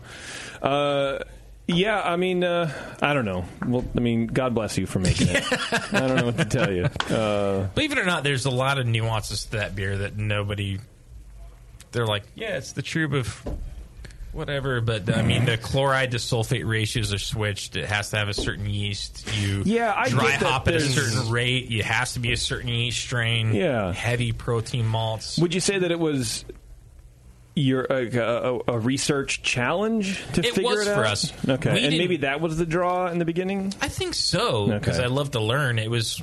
how do you make these beers? And there was 30 different threads around 90 different boards. Like, this is how you make this style of beer. And we're like, well, fuck it, we're going to use all of them. Like, Yeah. that- Yeah. that's what we did, and All right. like, ta-da, it worked. All right, applesauce and, and flour and uh, no flour. I don't know. I'm just I'm just throwing shit out there. No flour. No flour. I look down on flour. I look down on flour, which is kind of weird, but yeah, well, we'll do anything else but adding flour to beer. well, speaking of the haze craze, White Labs, uh, if you haven't visited the vault for homebrewers at whitelabs.com, it's their collection of specialty one of a kind strains where they're able to, you're able to pre order and decide which strains are released to your fellow homebrewers. All you have to do, go to whitelabs.com slash the vault. Place a pre-order on the strain you'd like to use. Um, so if you're into that haze craze, the WLP 066 London Fog Ale Yeast is a great choice for those ha- hazy New England style IPAs. And uh, White Labs has already released it twice already, so um, make it a third time, dude. Don't wait. Visit whitelabs.com slash the vault to learn more and place a pre-order today. Okay, I think what we're going to do, Matt, is we're going to take a break. Sounds great. And then we're going to come back and we're going to drink your beers. Sweet. Uh, which I'm uh, all about because, uh, like I said, you have a Kolsch, and I'm excited to drink it. Sweet. Are you excited for us to drink it in front I of you? am. I love that beer. All right, Just finish good. the pint. It's good. All right, excellent. All right, everybody, we'll be right back with Matt from Alameda Island Brewing. It's the session. Hang on. Uh, yeah, we'll be here for you. You're listening to the Brewcasters. The Brewcasters on the Brewing Network.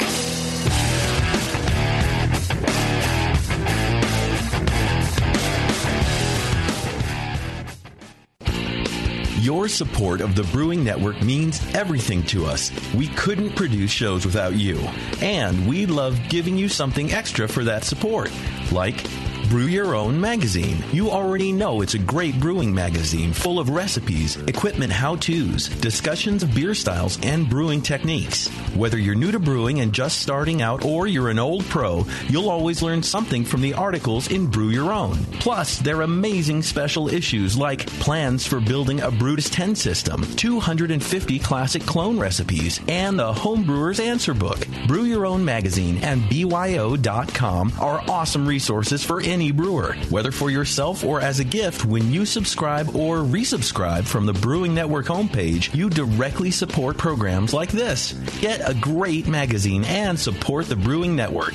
Subscribe to Brew Your Own right from the brewingnetwork.com. Do you know the three most important rules in brewing? Sanitation, sanitation, and sanitation. And no one does it better than Five Star Chemicals. Five Star knows sanitation. You can only sanitize clean equipment, and Five Star knows how to clean too. For craft brewers and home brewers, Five Star has what you need to keep your fermenters, serving tanks, kegs, and draft lines sparkling and free of any beer spoiling bacteria. PBW, caustic, acid cleaners, Star San, Saniclean, lubricants and defoamers, pH stabilizers, and more. Five Star Chemicals has cleaning supplies, safety supplies, heat exchangers, pumps, hoses, and valves. And Five Star is proud to offer eco friendly products that exceed customer expectations. If you have a cleaning problem, you need the Five Star solution. Visit 5starchemicals.com or call 800 782 7019. 800 782 7019 and get the five star treatment today. Are you looking for a simple brewing system that's great for all grain brewing, but everything on the market seems to be full of compromises? Blichmann Engineering has the answer. The Blichmann Brew Easy All Grain Brewing System. The Brew Easy is a complete system with easy upgrades and a beautiful compact design, perfect for any size brewing location. At its core, the Brew Easy is built on two gorgeous Blichmann Boilermaker brew kettles, a high temperature March pump, and either a top tier gas burner or the new Boil Coil electric heater. The Brew Easy adapter lid allows the pots to stack stack on top of each other, forming an efficient, strong, and compact brewing setup that comes in 5, 10, and 20 gallon batch sizes. Upgrade your Brew Easy system with full automated control by adding a Blichmann Tower of Power temp controller and make moving around easy with the Blichmann Kettle Cart. The Brew Easy is modular. If you already own a Boilermaker kettle, you can build your Brew Easy by purchasing just the modules you need. The new Brew Easy all grain brewing system. See it today at BlichmannEngineering.com and brew with Blichmann quality on your new Brew Easy. Easy. If you work in retail sales, the restaurant industry, or are a new craft beer enthusiast, or you know someone who is, you have got to check out Beer 101. Beer 101 is an online course created for anyone wanting a quick introduction to the vast world of craft beer. Beer 101 covers the history of beer, brewing ingredients and processes, vital stats like ABV, SRM, IBU, and gravity, styles, tasting, glassware, and pairing beer with food. The Beer 101 course is offered by the Brewers Association at craftbeer.com. Also home to the truly awesome Beer Style Finder, a visual guide to every beer style. Quickly play with color, bitterness, and alcohol content to interactively explore the entire world of beer styles with a gorgeously designed interface to your favorite beverage. The new Beer 101 course and new Beer Style Finder are only available at craftbeer.com. Craftbeer.com, celebrating the best of American beer. Hey guys, what'll it be? I'm not sure. What do you recommend? A lot of people seem to like the Hefeweizen. Is that a German Hefeweizen or more of an American style wheat beer? I'm not sure, but I can give you a taste. Okay, great. The Cicerone Certification Program certifies and educates beer professionals in order to elevate the beer experience for consumers. Unfortunately, not every bar is staffed with certified beer servers who can guide their customers through a beer list. Here you go, guys. Let me know what you think of the Hefeweizen. Oh, yeah. That's definitely more of an American meat. But I can hardly tell because this beer just smells like sour butter. I wonder how long it's been since they cleaned the draft line. Yeah, and look at the bubbles on the side of the glass. It's filthy. Somebody should tell these guys about the Cicerone program. For sure. How about we head somewhere else for another beer? Your server should give beer the same respect you do. Request quality.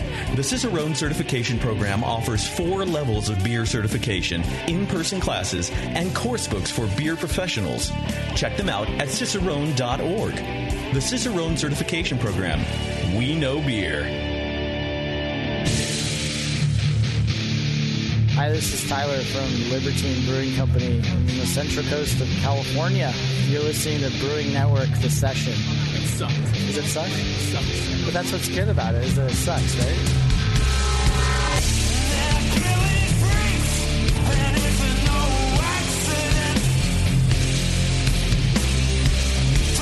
Thanks everyone for sticking with us. Just talking some talking some beer talk on the break, and uh, you know, because that's what we do here, among other things.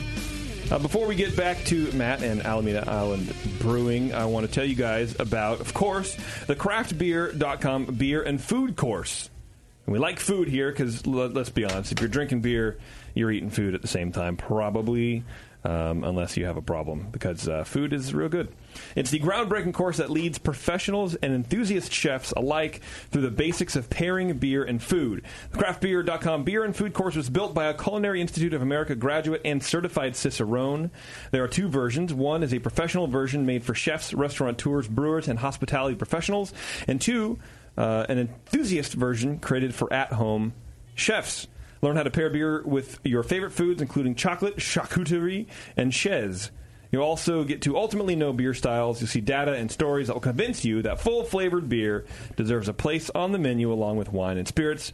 And of course, it's free. So visit craftbeer.com and you can learn more. Uh, oh, you getting uh, you getting notes to look at the camera, or is that for me? Uh, I where's that at? you. Camera is uh, right here, but I don't know if you're on it yet or not. You might be here. There you go. Sup? sign that off. No, that's not. That's not that one. That's this one. All right. So before we left, we were uh, before we get to the beers, we were kind of talking beer styles Mm-hmm. and what's kind of hitting. And you said, of course, the the New England IPA and and Scotch ale, which to me is such a weird juxtaposition of of beer styles. They're complete opposite ends of the spectrum. Yeah. Uh, if it wasn't for a tasting room, uh, Scotch ale would already we would have taken that offline.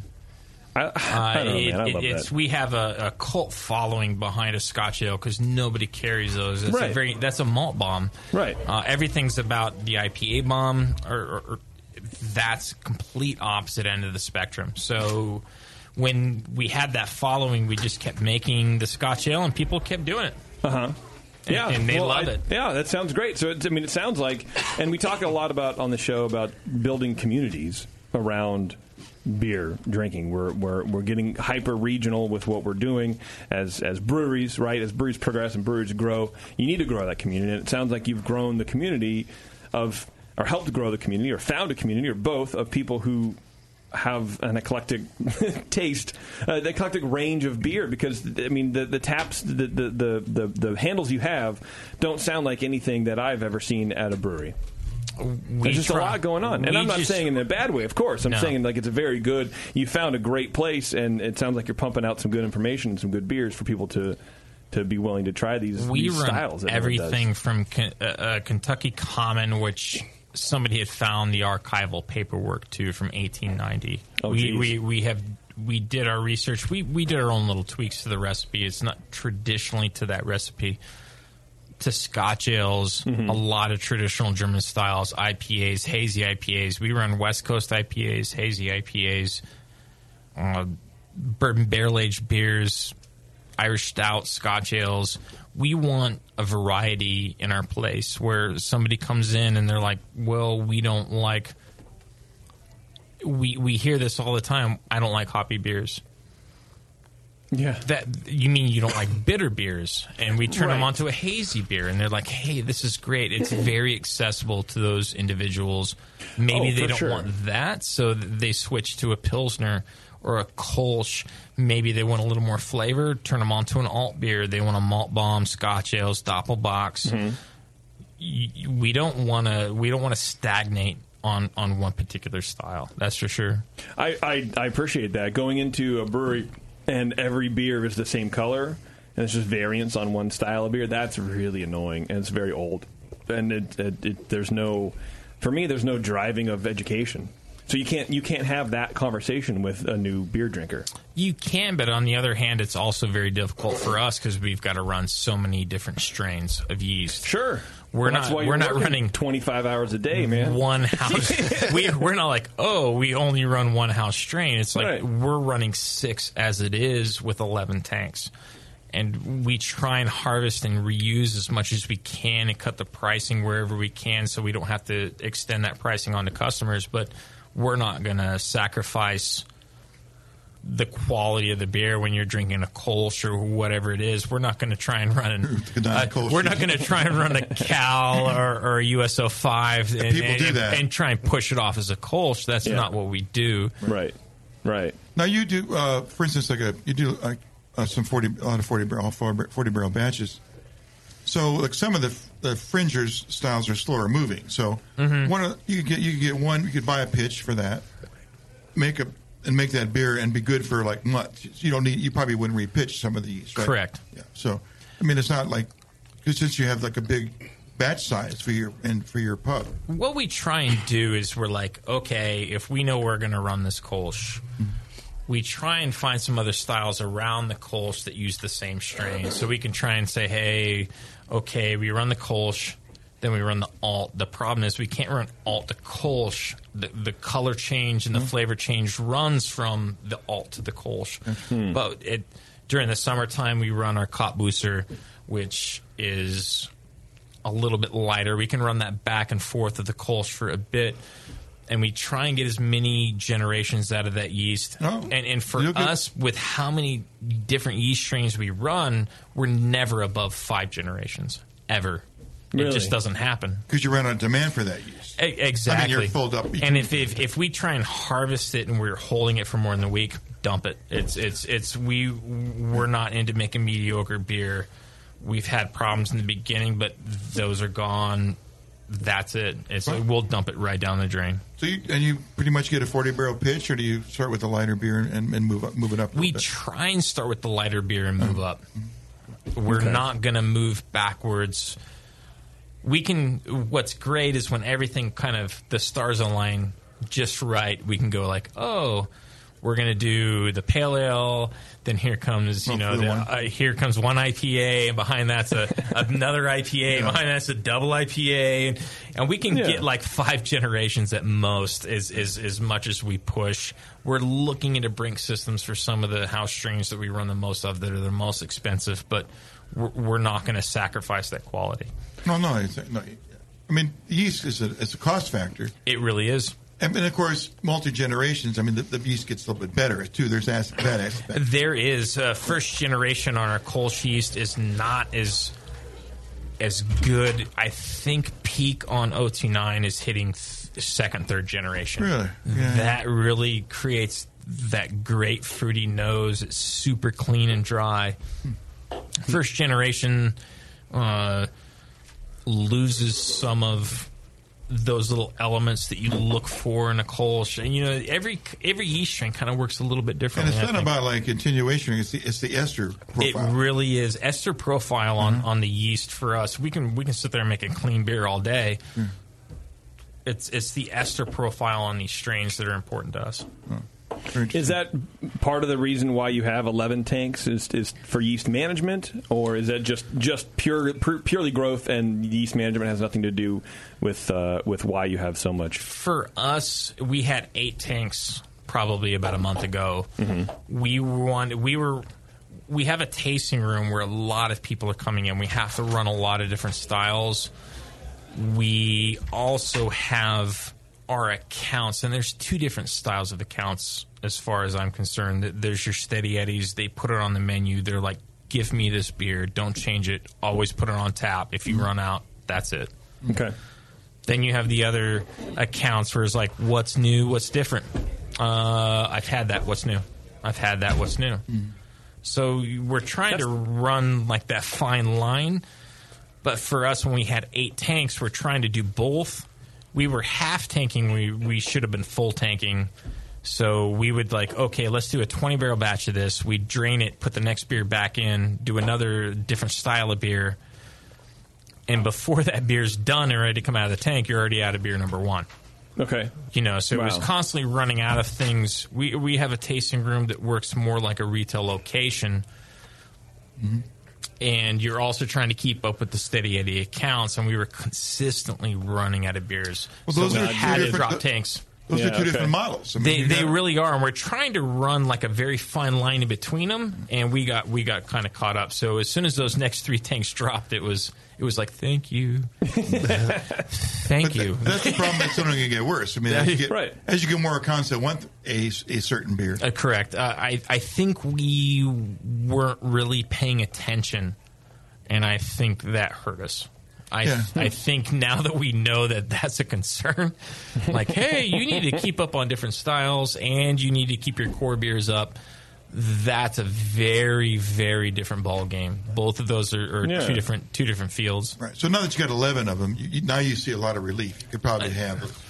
Probably for three months. Uh, Yeah, my salesmen like- are now like, "Oh, they're off the leash," and Order it's some like, "Oh, more just, just just take it easy." They're like, "Rah, rah, rah, rah, rah." so you've added three. How many more could you add? Uh, For those in, sales in- guys. in our space, we're at 11. That space is designed so we can add 23 40 barrels. Wow. Total. When are you going Um, to get there? Let's go. I, I, I don't know. We like to grow slow. We like the we like the slow growth method. You know, we don't don't get into too much debt too fast. Yeah. What do you think about uh, about those accounts that are only just pumping out the new stuff? They just want the new stuff, and they're not interested in repeating.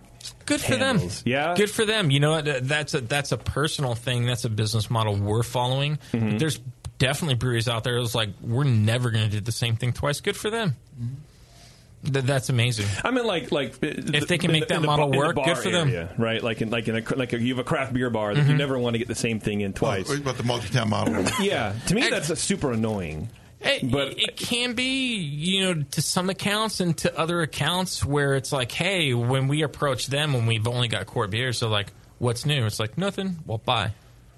You know, Yeah. what? the, the, the, there's certain breweries out there who've built a model up around that.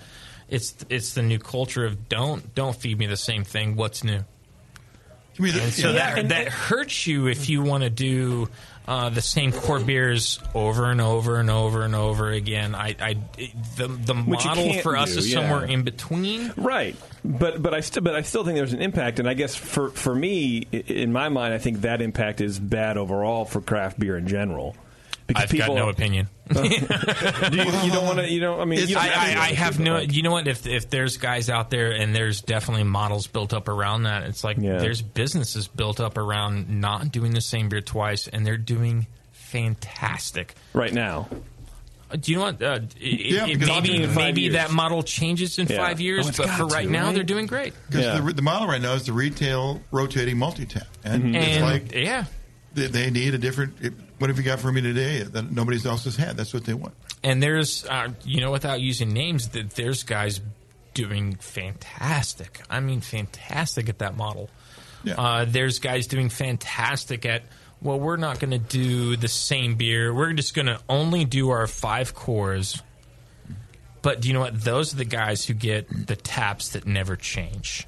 Mm-hmm. They're they're steady eddies for for five years, and then they never switch. And you know what? That's how you pay bills. And you know what? We're trying to run somewhere in between. It, we're trying to look to be. attention to the market, but it doesn't mean that we're doing the right thing. And I don't want to say that like anybody's doing the right or the wrong thing on that. Cracked the code, and this Uh, is did definitely we definitely haven't cracked the code. Well, JP, I'm getting I'm getting your vibe about not being a fan of the of the rotating taps because every every time Well- you come in, you have no clue what what you would like, right? You're just going to have one beer. I'm a more of a fan of like, well, where they're rotating, but they're Mm-hmm. they're, they're rotating these really great beers. So like if Alameda Island has a great Kolsch, and I'm going to run like either a Kolsch or a Wit, they're in there that mix every like eight weeks. They're going to be on. Yeah, but my rather problem than is one on once and never on again. Yeah, but I go into I go into a bar and nothing sounds appealing because it, again it's it's me and I, I admit There's you know my, my tastes are very th- very focused. Yeah, and the, and then there's nothing there's nothing familiar. Like if I have a, a there's a seven percent oatmeal stout on tap. I'm not going to drink that because it's fucking seven percent oatmeal stout. That's, that's you- should get locked up in my opinion if you do that. But you know Go it is ahead what and it take is. these two beers and put them. Uh, but like, um, but one of these is imperial, right? I mean, you say Th- th- We've got two Imperials sitting right in front of well, you. see, that's the thing, right? But anyway, maybe I put my foot in my mouth. knows?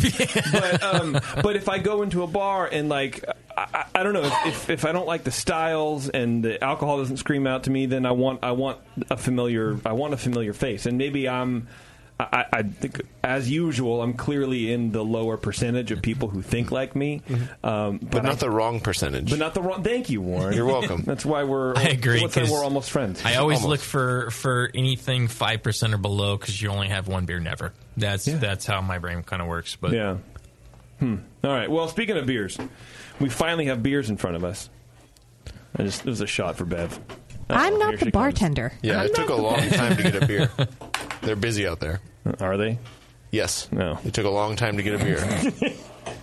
Those two necessarily don't equal each other. well, I wasn't gonna. I was gonna split words. Okay. All right. Uh, what's this first beer we have here, Matt? I have no idea what r- order she put these in. Oh, which one did you grab? I just, sent you the order. Uh, you, s- she sent you, the order. Me? Where? In chat, in text, in She email? put it in the mailbox uh, out of the First one is Pedal to the People. Second one is Island Haze. Second one's Kolsch. Third There's two second fourth ones? Two one- second ones. Sorry, third one was Kolsch. Fourth is Broadside. And it, and it looks like your order from looking at it's different from ours. Yeah, I just He moved 'em. I instinctively put them in Shame order of color, but should I not have done that? Well, now now your two dark ones are. Now I can put in- it back. I- order. I'm not stupid. Here we There- go. Check there we out. go. Now we're holding it. So is this the order? Is this the order we should try them in? Because it's dark, uh, hazy, cloudy, clear, and brilliant and beautiful, and then dark again. I would definitely start off with the Kolsch first. Uh, th- th- there's some bruisers in here. I would. I don't want to muddle it up.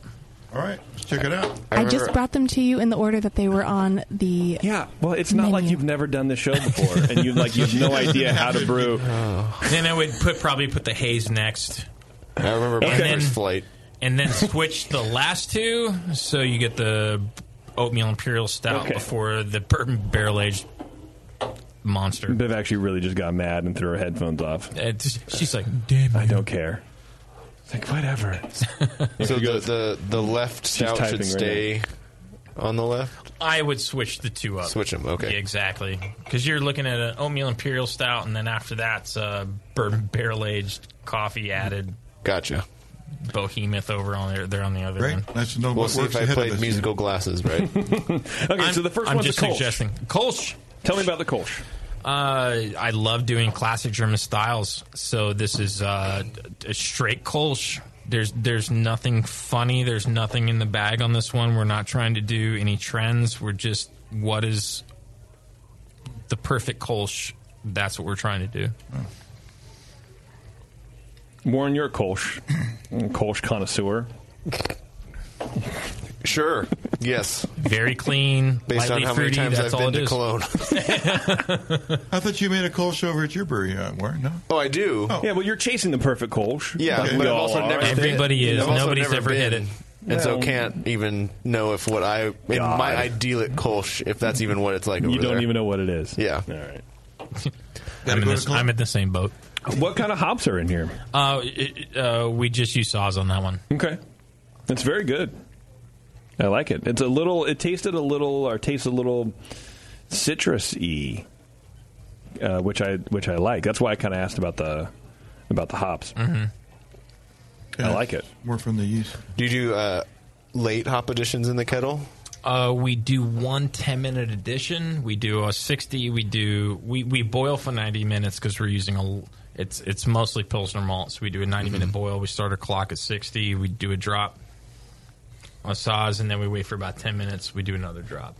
That's it. Ten minutes That's before it. flame out. Correct. Okay. Wow. Very crisp. Very Yeah, clean. Well. So the Yeah. water, have it has a great water character. Yeah. Uh, tell me about your water. The the great thing about Alameda is we're off the Orinda plant, and it's bereft of everything. It's got some high bicarbonates, so the only thing we really have to worry about when we're using a lot of pale malts is the the, the mash pH. The mash pH here. I don't think we're adding a lot, but we do have to, to bump it back down without any, adding any trace minerals. We use some phosphoric acid to get that pH back into its normal range. Sure. Mm-hmm. And that's it.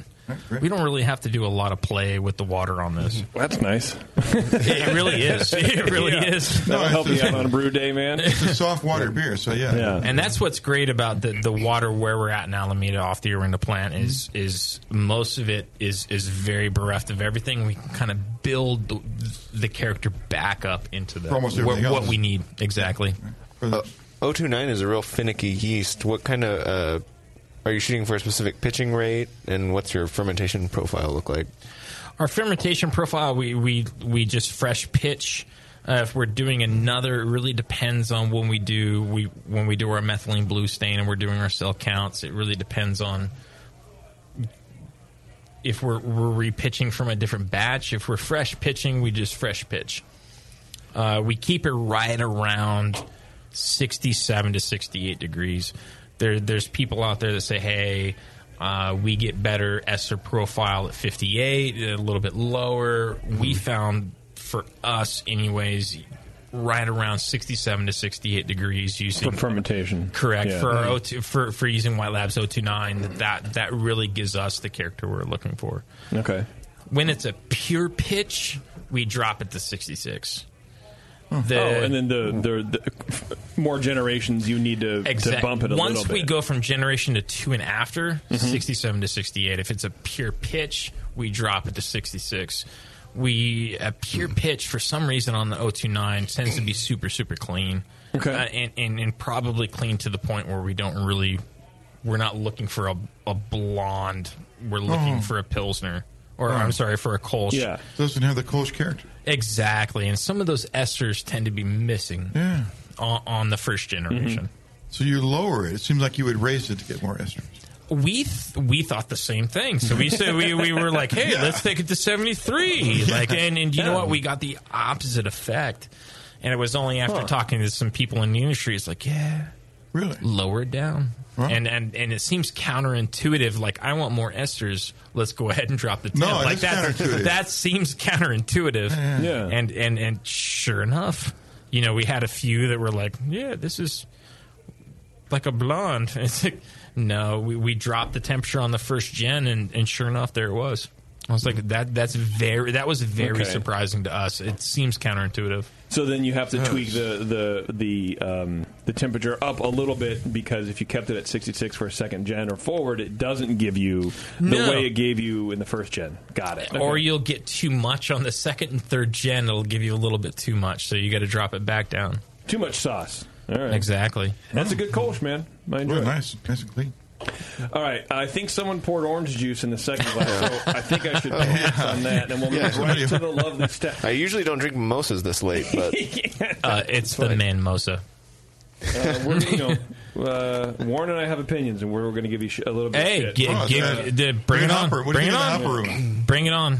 That's nice, isn't it? Um, I mean, I don't know. Look, Very- I think, I very, think for, uh, for the, for the style, I think you hit it just fine. It looks like all the other cloudy beers I see on Instagram. Gotcha. Uh, has a nice head. It smells good. Um, you know, I'm just giving you shit a little bit. Hey, you should. Uh, It's what I do. I'm sorry. It's you just- should. It's I- what it is. Don't pull punches.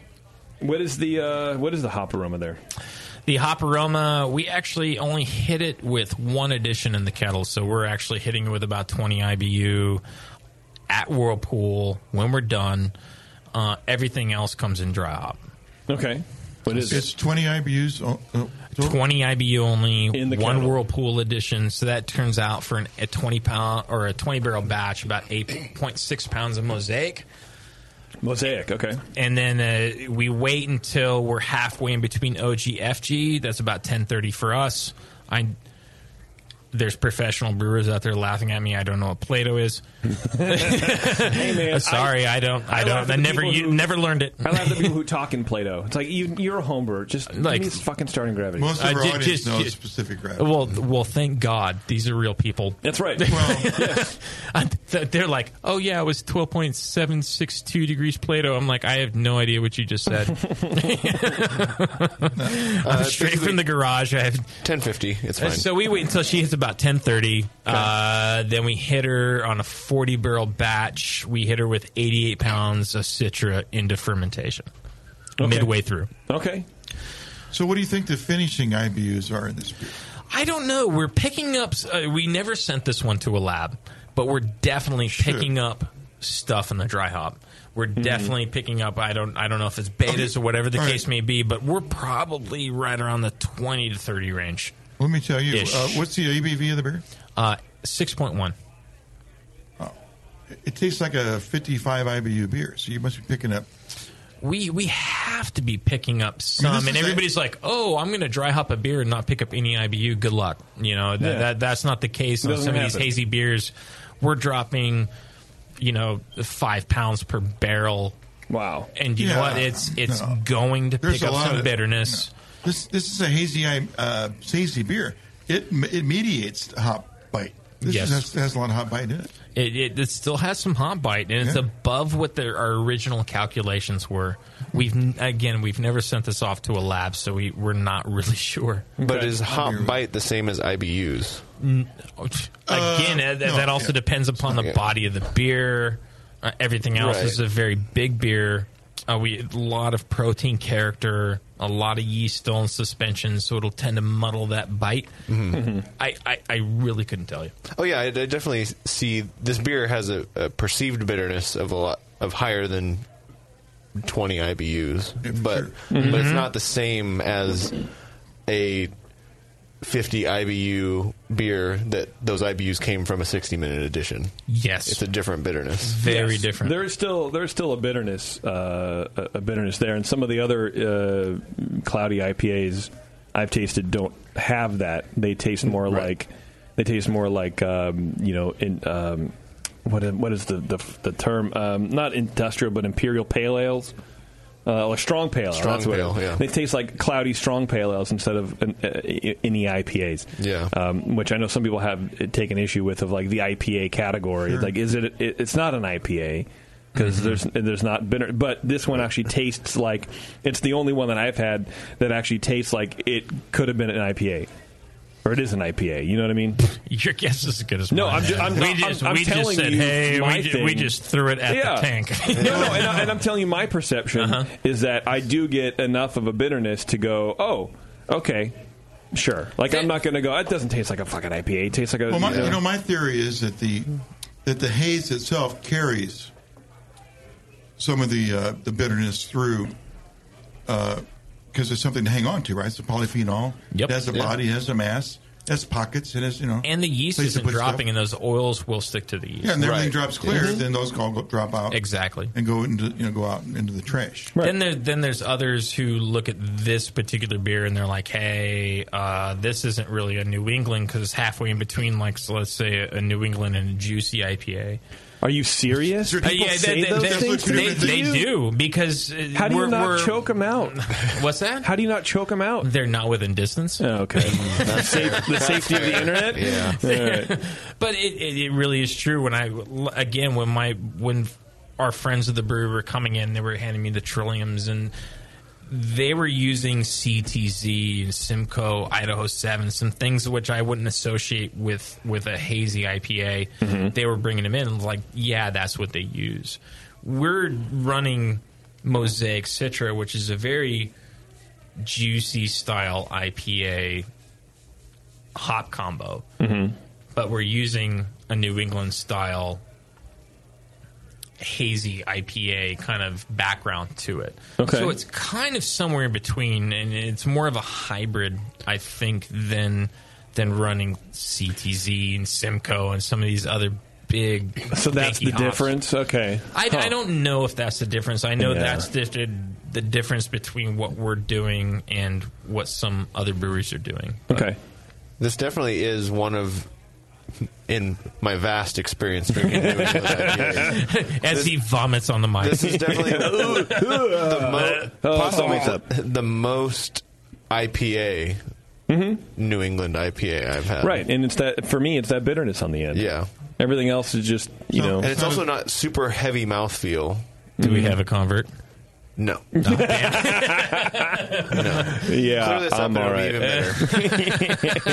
He's Well, like, it- just it- just biofine it next time. Right. Well, yeah. Well, well, just imagine a world where there is a perfect uh, cloudy IPA. Mhm. I don't We think just it have- we exists. just- well, What does it look like? What does it I mean, smell we- like and people taste made a like? lot like a of German pilsner. people uh, made a lot of IPAs before somebody finally making it really good, right? I mean, Truth. I don't you think they've remember even done it Do you yet. remember when there was bad IPAs, right? I mean, like they Yeah, that good. today, Still? right now. Really? Well, no, I'm just talking about. IPAs are gross. I'm not gross. talking about you personally. I'm just Yeah. talking Oh, about. oh, and oh, the the the the, the, the Borg Uh, the brain sta- of the bar okay. got raised and raised and raised. Right. He's like, do you have malt on- liquor? on Malt liquor is wonderful. Yeah. I think Boone malt liquor is the new craft beer. Yeah. No, the IPA bar is high now. So the bar on Hayes Yes. is pretty low, or it's like who knows what the, where, who knows where it's at. You know.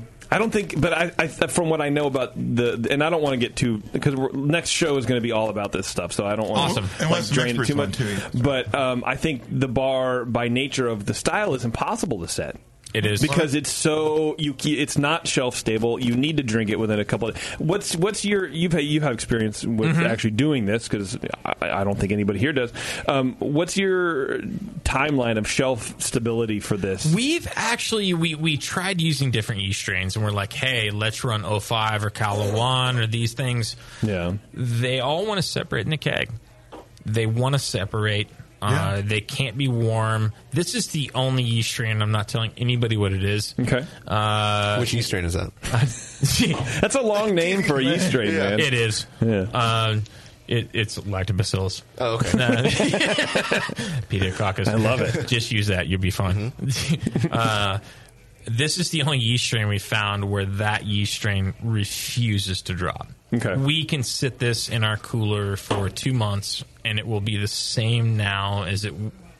And in two months, Clarity wise, but how about flavor? flavor's the same for some reason like when the yeast stays in suspension that it holds on to that hop aroma but as soon as you lose that suspension of that yeast it's gone Yeah, and it changes and it, and but it the oils up. age, and eventually all that kind of drops out. So I mean, I wish months, I, I can't. I wish I, I can't knew. believe you. I think you're lying to me. We've we've never gone beyond a batch lasting more than three weeks. I, I Okay. maybe maybe you're right. Uh, I, I have would no love idea. for you to put like even just like a five gallon keg in the in the cold Done. box. I'll, I'll do it for you guys. That would be. I, I would really Done. like to because I don't know if anybody. I'll put it in the cold box for six it, months, but- and we'll put it back on tap here at the Hop Grenade. I'll just charge you double for aging it.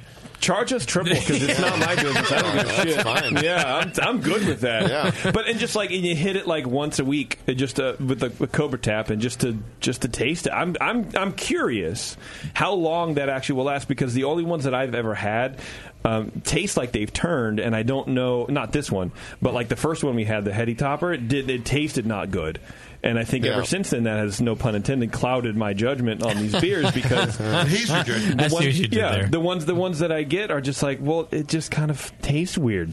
But I wonder how long it. I wonder how. I- I just wonder how long. Your guess is as good as mine. We we we probably sell through a forty barrel tank, in in in two weeks. God bless we, you. We we just we rotate it and we keep rotating it. We, I don't think we've ever had this beer sit around long enough to to worry For it to about fall apart or change And or you know what? I, I'm actually curious myself. And do you know what? For you, I'm going to put a, a, a sixtel yeah. and I'm going to put it in the back, and we're going to wait six months at in my cellar temp, not in Yes. my not in my walk-in temp, and There we're going to see what this thing does. Yeah, man. Why Sound not? good? It might be delicious. Even a good It IPA might be. isn't going to be better six months from now. Yeah, I did exactly, but I think it's more. But how do what, things what change? is the degradation on these things? I don't know. Well, they that's sell what I mean. so like, like fast. either like a glass weekly or, or monthly or a, a bi-weekly, something like that. Bi-monthly. you let me know what you want. I'll make sure it's That's what I want. I want I want once a week on a Friday, just a little, you know, eight ounces at a time for six months, and I want you to chart everything. We'll get Brulosophy over there. It'll be a whole thing. We'll do I'll it. put it through our, my, our spectrometer and the whole bit. Yeah, that'd be great. Yeah, Marshall will say it stays the same. It'll be fine. yeah. Well, it's not a significant P ratio. Shut up, Marshall. My All P right. value's not big. Yeah. uh, well, he's a very short guy. Yeah. Uh, what's uh, what's next here? I think uh, hopefully if everybody's kind of lined up right, this is our uh, broadside or oatmeal imperial stout. We use almost uh, we use over 400 pounds of flaked oats in this beer. Smells like an oatmeal stout. It, it, we run. We don't. r- It's not a high IBU beer, but we run very very heavy. Uh, one of the things that I picked up from home brewing that has kind of transferred into my professional brewing world is. I Well, that tend happens to, all the time, you know. It, it, I didn't. I don't And know. most, I don't, most brewers are home. We're farm homebrewers. I don't. I don't get outside much. I don't talk way. to anybody much. I'm like, oh Welcome. look, people. feel like a puppy. Like, ah, look, people. I, I tend to use more chocolate malt, and that was a, a mistake when the homebrew shops out of the roasted malt. It's like, oh well, chocolate malt's the closest we got, and I tended to, I still to this day tend to use a lot more chocolate malt than roast or black patent or black, Yes, whatever the too. case may be. I think it works better. Me too. I Well, to me, that's the love difference that between a porter and chocolatey feel. stout is, is the porter has chocolate. I mean, you're just using. I can. I, I get what you're saying. I love You it. have a lot of chocolate. in this A beer. l- I, I, I run th- three times more chocolate than I do black roast in this beer. I use pale chocolate in mine um, because I think it it has a um, a lighter. It does. kind of a chocolate flavor. It's very subtle Uh, too. Yeah, it, that, that's my yeah. Pale chocolate is my uh, is my thing, but uh, I invented it. I don't know if you knew that or not. Good for you, man. Thank you. You were the first person to use pale chocolate in a beer, I think. Well, I invented it. I just said that. Of course, how, of course, You I know. invented the pale You chocolate. probably already said Oh. this, and I wasn't paying attention. It's I the got- JP method. It- What's the ABV of this beer? This is a 10.5. That's a very strong beer. Doesn't Uh, taste like it. This is this is about the upper limit of our house strain, uh, and we have to do it very cold. I, if there's one thing in the world that I hate is beers with burn. I don't want any of those Like fusels. alcohol burn? I hate Yeah. them. I Yeah. don't. I don't like alcohol burn. I don't like the fusels. I don't like anything else. I would rather ferment slow and wait another week than try and push this beer out too soon. So we we try and push her out as slow as we can, and we end up around 10.5 on this beer. Okay, excellent. How much? Uh, How, how many pounds of grain is, is in this? Oh Jesus! I would have to actually look. Uh, the first time we brewed this beer, uh, hopefully we, we have a home brewer actually comes into the shop. He's actually a former Coastie too. Mm-hmm. He helps me out. and His name's Braden. He helped me out on this beer, and on a 40 barrel mash tun for a 20 barrel batch, we broke the rakes in the mash tun. Wow. We bent them. Jeez. it was like holy crap. We couldn't. Well, we couldn't see the rakes because everything was was grain on down. It was. Right. It was so big. I mean, we we we stretched what we could do in our mash tun with this beer. Well, and with a high percentage of oats too, you've got a really thick, heavy mash. It was amazing, and we tried to like, hey, let's put the mash paddles down, which should put it at an angle, and we tried to run it very fast to try and like, like get the dough balls out. And I think that's where things happened. It kind of worked like a propeller in there, and like actually bent the rakes. Wow, hmm. it's okay. Wait, that's that's what car jacks and and and other things are meant for to bend, Bend the back. back. Yeah, exactly. what are you going to do intuitively? Do that? Uh, it's either that or spend ten grand replacing the rakes. You know, it's like, hey, I've got a level and a car jack. Let, let let's go for it. Yeah, do That's what, what you got to gotta do as a- as a you gotta brewery do. owner, man. Do what Well, you at least got to you've do, got- man. You verified that you got a great motor on those rakes. oh, You can a handle that shit. fantastic motor. The Yeah. gearbox, on the other hand, I've rebuilt that a few times, but So, is this the only batch you made out of this? uh, no, that we released this. This is our uh, third run third- of okay. this beer. We release this every wintertime. Okay. So, have you learned a, a- a lesson on how to manage your mash thickness? Nope. no. Okay.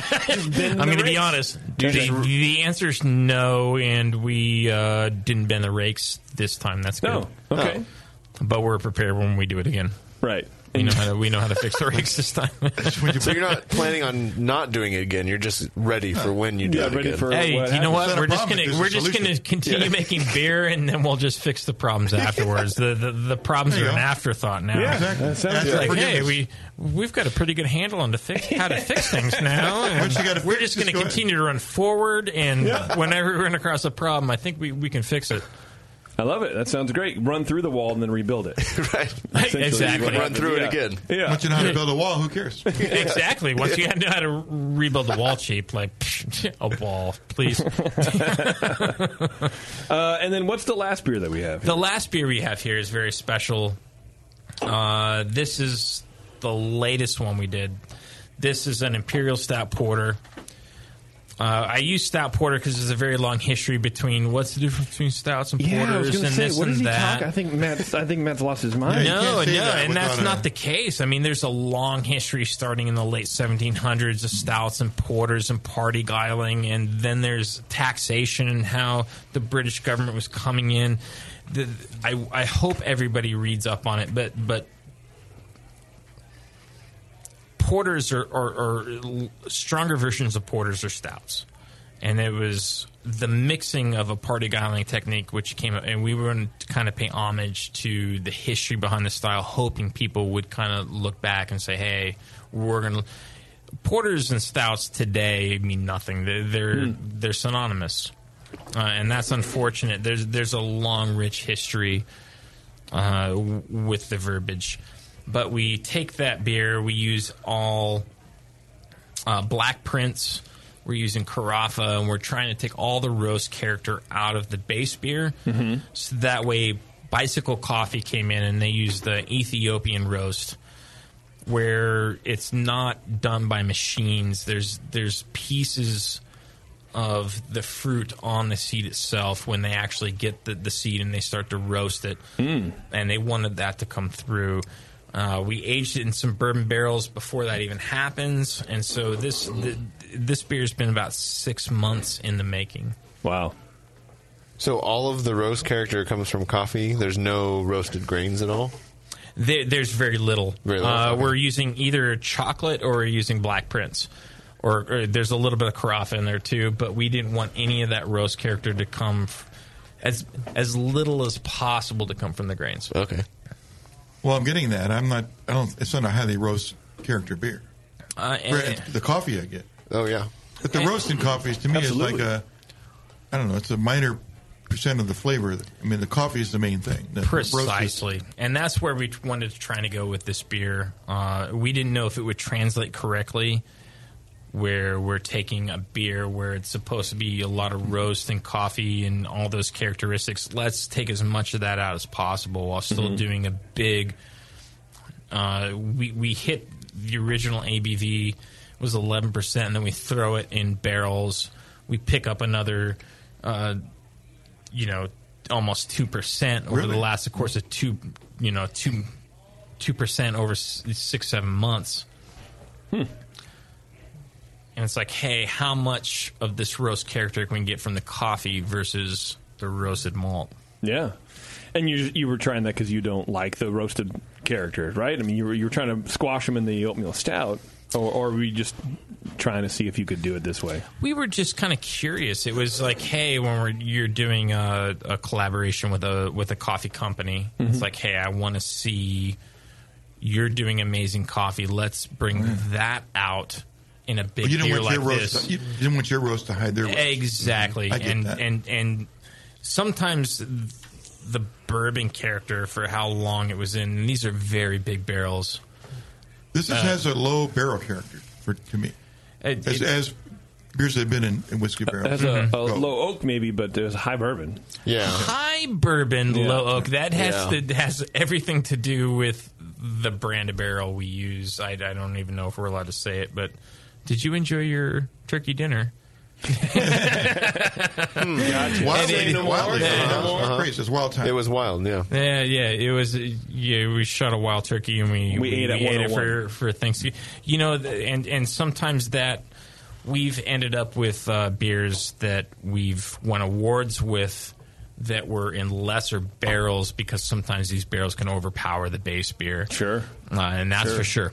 Yeah. Um, Well, I mean, I get I get low. It's low wood, but there's there is that vanilla and then coconut. Oh, the- Oh, confectionery that's for sugar, sure. That kind of stuff. So that Very that barrel isn't aspect of the barrel is coming through just fine. We were actually not a originally intending on putting vanilla in this beer, and after it came out of the barrel, we were like, Mm, no. nope, like that, like nope, that Yeah. that would that would have completely destroyed any character in this beer. I mean, it, it almost tastes like some of the beers that you have that are, are, are trying, not you, but you see out there, um, that are trying to have that kind of uh, cream coffee uh, Mhm. note to it. The mouth feels very creamy, um, almost like a lactose thing, because there is that residual sugar. Uh, combined with uh, like the vanilla toasty non- niceness from the from the barrel, it's uh, it's very unique. Heavy crystal malt, uh, high ABV or, or OG. We're, we're I think we're sitting at like almost eleven hundred. And we wait until it gets on like 1022. I mean, Mhm. we're leaving a lot of residual sugars in that beer to make sure that it balances out because we have a barrel to deal with, and then we have the coffee to deal with. And, and, and sometimes the, the one mistake I've always made in making beers at home is I was like, hey, let's just do this. The beer always ended up too dry and too thin to back up what you're wanting to do with the beer afterwards. And I always made bad beers like this at home. That's for sure. now, both these dark beers have, uh, uh, to me, I consider my hobby, no like uh, pH issues. Uh, They, do do special water treatment for these kind of beers. Uh, for the oatmeal imperial, we just kind of try and balance it out. Uh, for the the pedal to the people, we actually tried to mimic Burton upon Trent's water, which was like, of course, the home of of porters and stouts and all those things. And of course, the problem with that is with a water like Orinda is you actually have to, especially with the dark beer, which wants to lower the pH, is you have to raise the pH 1st mm-hmm. and then bring the pH down by adding all the different trace elements that you want to use. So we actually, it was actually kind of reverse intuitive from what we normally do with a beer. That's for sure. Sure. Yeah, you're creating the uh, the buffers to exactly. protect both ends of it. Yeah. because we can't really add all those trace minerals because it wants to lower the pH and it's such a dark beer that dark malts want to lower the Oh, pH again. It's like we actually have to raise the pH first before we do that again. Yeah. Fascinating, fascinating stuff. I don't know anything about water pH. it's math, and I just I can't do it. As long as it tastes good, that's all I care about. It doesn't really taste well. My my beer doesn't taste good. That's what I was because like I don't do the water stuff. I just realized like when I said it, I was like, fuck. He probably thought I just meant that his beer doesn't taste good. That's not what I mean. I mean my beer doesn't taste good I That's don't do fine. water. We don't get our feelings hurt. Blah blah blah. It's a whole thing. Uh, speaking I'll of see you things, outside. uh, if you want to go to, uh, oh, I'm working real late tonight. I'm actually sleeping here, so uh, That's great. Me too. Shit. Uh, Great Fermentations, everybody, has the largest catalog of Blichmann products on the web, and their staff is some of the best trained in the business in using the Blichmann products. They offer top notch customer service, same day shipping. Check them out, greatfermentations.com. They're all over uh, social media internets at GR8 Fermentation. Um, social media internets, Warren. All of those things? All of them. Wow. Yeah. They're, They're all not- over it. They're not on Weibo, though, I'll tell you that. You've looked? I'm, I'm big on Weibo. China's. Uh, You've been trying to get me on Weibo. well, I try to get you in the Weibo. Oh. I don't know what that means. I don't know what that means either. Uh, I like the beers, man. Yeah, they're great. Yes. It makes me happy. Yeah. Wait, wrong. Uh, I mean, I could have used an IP Oh, in there the other somewhere. brewery. Sorry, my no, bad. I meant the I meant our, our other guest. Uh, so I'm talking out like No, it's that's about cool. to repeat That's cool. commercials. But uh, where can everybody find out more about your beers and your place and all the stuff you do, man? Uh, you can come visit us, uh, 1716 Park Street in Alameda. Okay. We also have a website, AlamedaIslandBrewingCompany.com. And you can find us on Facebook, Twitter, Instagram. We're, we're, we're trying to be everywhere. We're still trying to figure out how to do the whole social media thing. We're Are you not- on Weibo? I have no what the you just said. Wow. wow, bro. I take everything back. Uh, yeah, social media is Right, you know, we're just it's hard, rookies. dude. You know what? My advice: just be yourselves. It, it's harder than it needs to be. It's It is getting harder a little than it needs to be. insane out there. Like Yeah. you, you have to be like a. That's a dedicated position just trying to figure out social media these days. Yeah, absolutely is for sure. But if your personality comes through, that's all that people matter. People want a, people want a story. So just tell your story and don't worry about how many times a day you post and all My the things. story. Like, yeah, that's it. That's all I want to know. You did it. No. We, we heard it. And you win. yeah, So cool. That's it. You win. all right, Matt. Thanks very much, man. Alameda Island Brewing is Thank you the for having us. of the game. Pleasure having you. And uh, we're going to take Tasty, a break. we love you. and then we're going to come back and uh, talk some more, and then we're going to leave. So In that order. In that order. Well, maybe some of us might leave first. I don't know. I might leave first, and you'll come back like, "What the fuck's going on?" Uh, anyway, it's the session. Everyone, hang on. We'll be right back.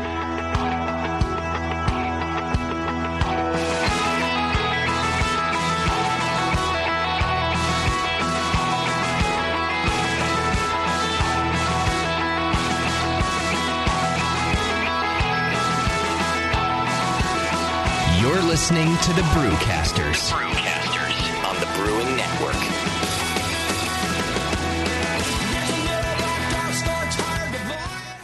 Since 1979, Williams Brewing has offered the finest equipment and freshest ingredients and the best customer service in the business. Check out their brand new patent pending mash and boil 110 volt electric mashing and boiling unit. This compact all stainless unit lets you mash, sparge, and boil just about anywhere that has a 110 volt plug. Double wall construction adds to efficiency and safety, and a precise thermostat keeps temperatures where you want them. Unlike insulated buckets and converted coolers, multiple temperature rest mashing is easy to do, all for under 300 bucks. They also feature the Mark II work pump, a magnetic drive high temperature pump that does the work of pumps that cost twice as much, as well as exclusive Brewer's Edge regulators and quality Keg King kegs and disconnects. Check them out today at williamsbrewing.com to brews their vast selection. With over 20 years of experience making world class craft beer and more than 100 gold medals in international competitions, Moylan's Brewing Company is not just a pretty face in craft beer. Just ask Brendan Moylan. What do we got here?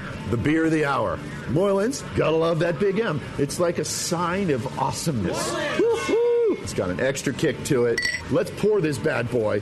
Oh, it's- oh yeah. Oh, Moylan's. The end of the night when the kids are finally in bed, the wife's in bed, nobody's bothering your ass anymore. That's Moylan's time. Moylan's is for you. Yeah! It's to help you out. Yeah. It helps me out. What? Well, because it's freaking awesome. Northern California brewed. It's brewed with love. With love? Oh, yeah. Tremendous. And it's always best where? Moylan's. You gotta try it. On tap at Moylan's in Novato. They're friggin' awesome. Not only because I own the brewery, because I love the beer. Cheers! Boom. Kilt Lifter Scotch Ale takes big beers to a whole new level with rich malt balanced perfectly with delicate hops and now comes in four pack tall boy cans so you can take the party on the go. Or come to the brewery, take a tour, and try any of Moylan's fresh creations right from the source. Check them out at moylans.com. Hey, my brewing brothers and sisters. This is Jamil Zainasheff, and I want to tell you about Heretic Evil Twin. You might be familiar with my homebrew recipe, which uses massive late hopping to create a balance between the malty sweet and the hoppy bitter, along with an outrageous malt and hop character. I wanted a beer with the same bold hop and malt character, so we played around with the homebrew recipe until we were able to make a great commercial version too. We've created a beer rich in malt character, full of caramel, toast, biscuit, and an ever so subtle roast note. On top of that, we piled in an insane amount of Citra and Columbus hops at the end of the boil, as well as in dry hopping. This damn the cost approach to hopping gives Heretic's Evil Twin a great blast of citrus and tropical fruit that can't be matched by any other hop. The result is a bold, malty, hoppy, but easy drinking beer. This is our top seller, our flagship beer, and I couldn't be prouder of it. Cheers. To find Heretic beers near you, click on Find Some at hereticbrewing.com.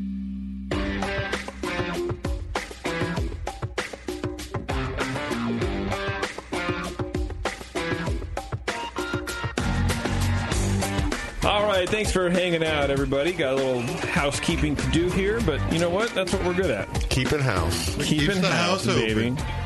Um, just so you guys know, if you want to join the AHA, now's the time to do it.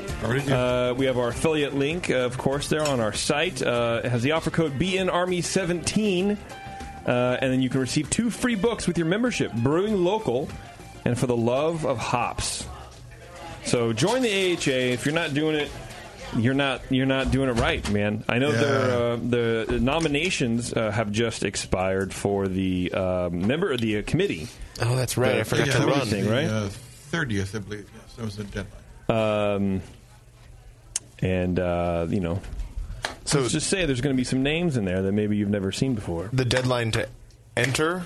The deadline to enter has passed. Not voting. Not voting. No, no, no, Okay. no, no. They're they're going to. I think they'll announce the, the the people who are through to the second round or whatever. Because I'm sure there's internal clicks or whatever. Oh, you think you can get kicked out just with your application? Well, I, I mean, not kicked out, but maybe not accepted.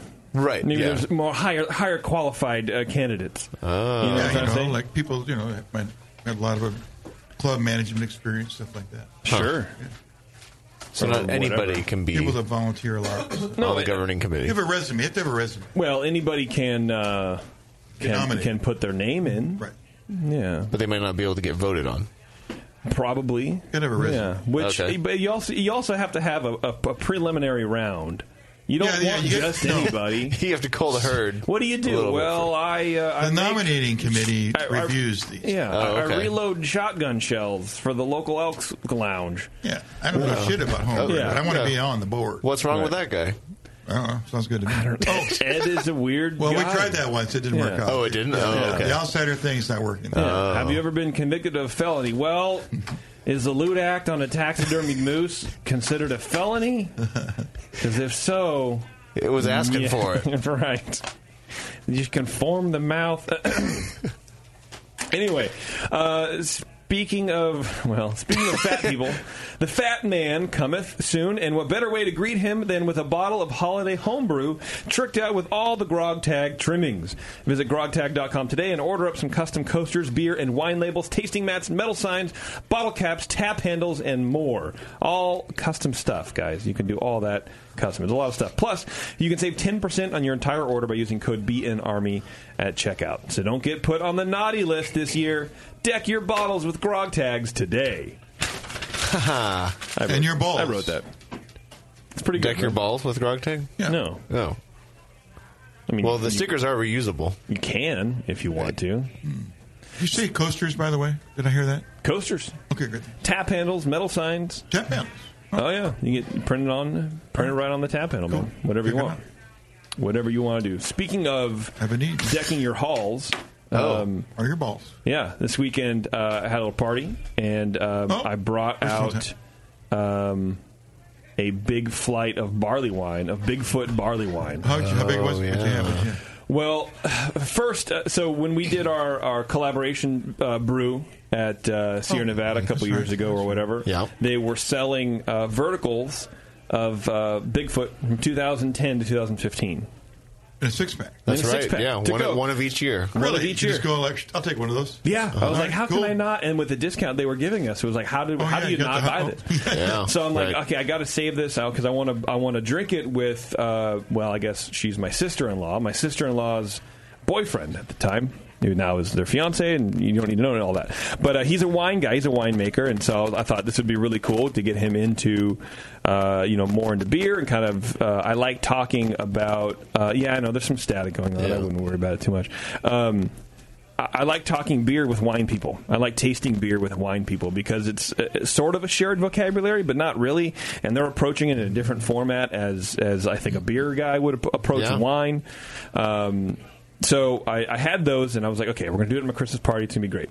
And then um, for my birthday, Sully gave me a bunch of uh, barley wine from his cellar, Bigfoot barley wine.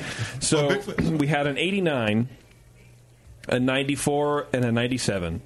Wow. And then we had 2010 to 2015. Wow, that's Had a you lot left of, already by then? No. You were there. You didn't give me any of the 89, but I had everything else. It was there. It was the unlabeled one. So in Oh, '89, that was the unlabeled one. Yeah. Oh, because Uh, at the uh, time you didn't know. At the time I it didn't was just a mystery. But it was like on the it was on the label. It was like uh, with a, with a copyright symbol, Oh, and then okay. it said the date. But they didn't start putting the the cap the the date on the cap. Uh, well, between eighty nine and ninety four, I Okay. guess I don't really know. But they were from his cellar, Yeah. So we got this weird flight, sort of vertical, but not really. Ninety seven to two thousand ten is a giant jump. Yes. Yeah. having Yeah. trying to have a tasting. And it was obvious in the beers, too. It really was, man, and it was kind of cool because you can see not only you know label design, but bottle. You know, they had the, the twist off back then. Oh, yeah. Uh, I th- actually, I think it was pry off and then like twist off and then pry kind of off thing, again. right? Yeah, Yeah. and then the um, the just the the cap and the date and all that kind of stuff. But the beers were all very good.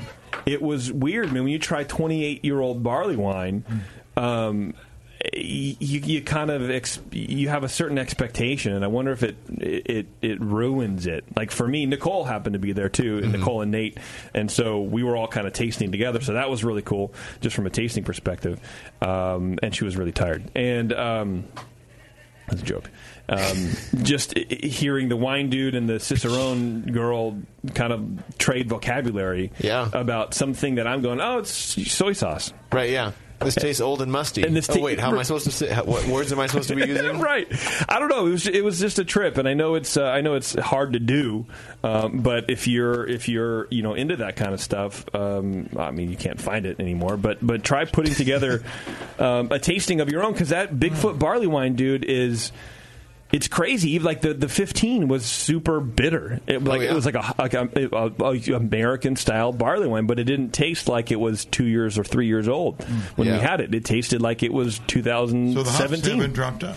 No, not not really. And even like I, I, I think Maybe even like that's because the malt dropped out. But the 2010, there was an obvious difference Yeah. in the six pack. So if you're at Sierra Nevada and you see that, it's Mhm. definitely worth getting. Yeah. Because you do get to try six years worth, and you can see how the same beer changes. Oh, that's very yeah. It'd be fun to. That's fun to. Yeah, that's great. Yeah. It was that's cool. A party in itself. That's, Yeah. No, that, that six pack's amazing. I mean, e- dude, even even I think the '97 had some kind of bit uh, hot bitterness still there, still present. in '94, I think everyone thought was kind of thin and a little Yeah. watery. Yeah. Um, so even just the, between those two years was uh, was crazy. And then you know there's no really carbonation to speak of in those in the older beers, but 2010 on solid carb. Hadn't lost anything as far as I could tell. So, just the jump in technology, I would imagine packaging technology uh, for these beers, it was it leaps and bounds. So those are some older dates. So I'd just be. cur- I'd want like to know like when does this start dropping off? Like right. I like to have a vertical with like last five years. Yeah. you know, and then you know kind of go backwards and goes Mhm. like when does this like when does the pop go away? That'd be fun to know. Mhm. Because I mean, Yeah. in general, or did you think that, that NM were like really good that you would would be better than what you could get? It's like a year old or or for the current version. Uh, let me let me see if I know what you're asking. So you're asking if Like if, if, if you had, a, if there's if you a a point taste of of, the current aged, or last year's version, barley wine. or any of these older ones better? Did they get better with age? Do they get better with age? Uh, that's a good question. I what I should have done is is bought um, a six pack of the- at least last year's or not this year's yeah, yeah. to to really determine that. Because I don't I don't know that A calibration beer, I would, I would call that. Like, yeah. But like uh, but of of the Bigfoot. Because I, I from what I understand Oh, they don't getting mixed they don't other- change the other recipes. wines, too. yeah yeah. Yeah. I'm, from what I understand, it's just it's the same recipe, but I don't know that to be true. Yeah, I don't know that for certain either.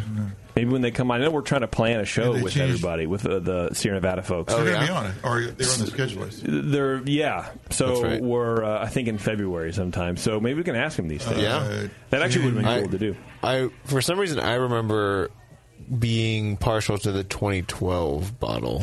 I think yeah, The the, 11 and the 12 were like Oh, really? the, Yeah. the ones. I think 15. To answer your question, Tasty, for me, I think the 15 rounded a little bit, but it wasn't really. It was still so in your face. It was still such a Bigfoot barley wine that I wouldn't have really noticed the difference too much.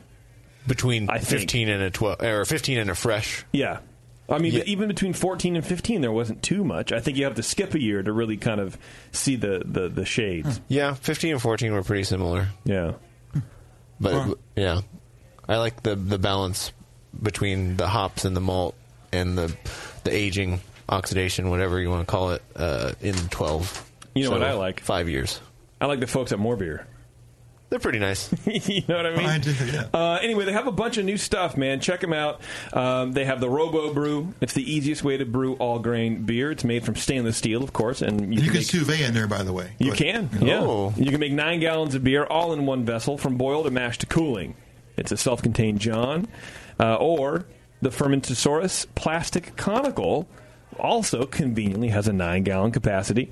As a stainless stand, a sturdy butterfly dump valve, and the best part is it will hold up to thirty-five psi. Hmm. Not like the the Korean uh, singer Psy. Oh, right. Gangnam style. Like, Yeah. like the fraternity, yeah. Psi Kappa. Mhm. Right. Uh, check out these awesome innovations and more over at morebeer.com. Does anybody sous vide turkey for like oh Thanksgiving? Oh God, how long would that take? I don't know, but the nine gallon There's- capacity made me you kind of put a- think about it. Like, You could put a good bird in there. yeah, you could put a whole turkey in there and 12 sous vide inches wide. Yeah. Yeah. I wonder. You start it in February. and it'll you be started ready now, in- yeah. I mean, I can do like an inch and a half steak in an hour. Nice. Really, that short. I didn't know Huh. that. Yeah, that doesn't seem that long. It's not, but you know, a giant turkey. I don't know, eight hours, Oh. twelve hours. Oh, if you're talking less than a day, that's fine. I don't know, dude. Let's Google. Let's get on the Google machine. Isn't it like a? Ra- it's got to be like a radiant heat in some way, right? Like The yeah, it's not like a oven kind of thing. Well, but there's a lot of thermal mass with all the bones and everything in oh the no, turkey. no, no! yeah. It's like just like baking a turkey. Yeah. that's why Holy I shit. said. Yeah. People sous vide turkeys. People see, yeah, and it's uh, the Food Lab. Kenji uh, J. Kenji Lopez Alt, who's my favorite uh, online chef. If you guys are his into source, online then. chef, yeah, he's like he's like the uh, Alton Brown for uh, Okay. us. Mhm. Bonafide. Yeah. Um, what is he saying? Uh, we know about safety. One thirty-five. See, Thirty-five. four hours. Four hours. Okay. Really? Four hours. But is that breast or what is that? It's a piece Oh, of yeah, I'm talking whole turkey. Yeah, I know, Whole right? beast. But I don't. I don't know. And Feathers so and all.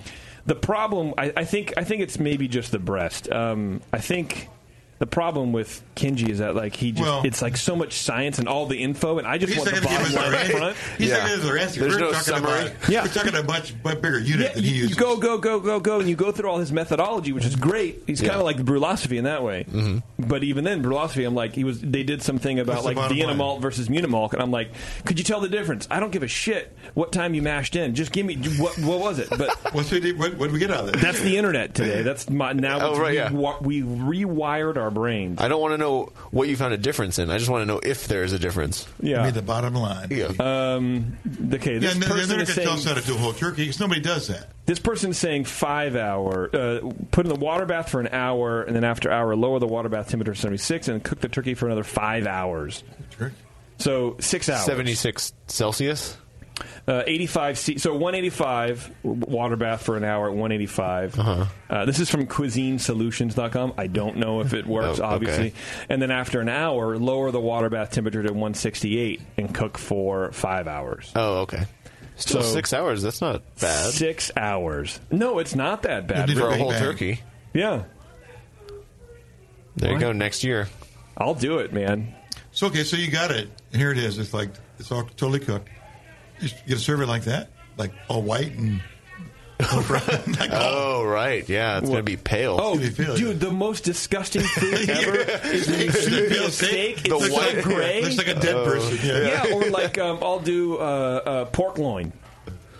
In the thing, and, Oh, it's, uh-huh. and you pull it out, and it's, it's a gray slug. It's like, what is this? Dude? What did I script this could man. be? Yeah, and then you fry it up, and it looks fucking Oh, great. and It tastes great, but it's just it, You gotta, it looks you gotta gross. brown it. So yeah. So then what do you're gonna have to get a blowtorch. You Creme might. brulee. Yeah, or just you boil that motherfucker. Yeah, blowtorch. Yeah. Yeah. Put a skin on that bitch. but but no dry breast. No dry You breast. sous the yeah. turkey. Well, and in Kenji's thing, like you know, I think he was do. I think, and I obviously didn't read it, but it was he's doing like a big turkey breast, and he says take the skin off, and then you fry that. Oh, and that's kind of how they how he says to do like, fish, like salmon. If you want that crispy skin, just take the skin off at first, then cook the fish, Stuff and then put the skin on, and then cook that, and that's just the only way to really do it. Huh? Interesting. How, how do you get the skin to s- stick again? It Not doesn't really stick. stuck, You just you put it there. down there. Serve and it- you throw serve it on the skin. Oh, just Yeah. serve it on the skin. Yeah. Oh, okay. And there you go. Huh? What do you think of that? Little tips. Yeah, you could sous vide a turkey and then take a blowtorch to it. I think that might work. I think that might work too. Yeah. Um, It's worth a try, right? Yeah. Yeah. You know what works is Drake's. Go to Dra- uh, drinkdrakes.com. Uh, figure out where to get all the beer that we've been talking about uh, here on the show for quite a while. Um, they're good people. They make good beers, and they want you to drink them all. And we want you to do what they want you to do. Great people there. So drinkdrakes.com. Good folks. Yeah.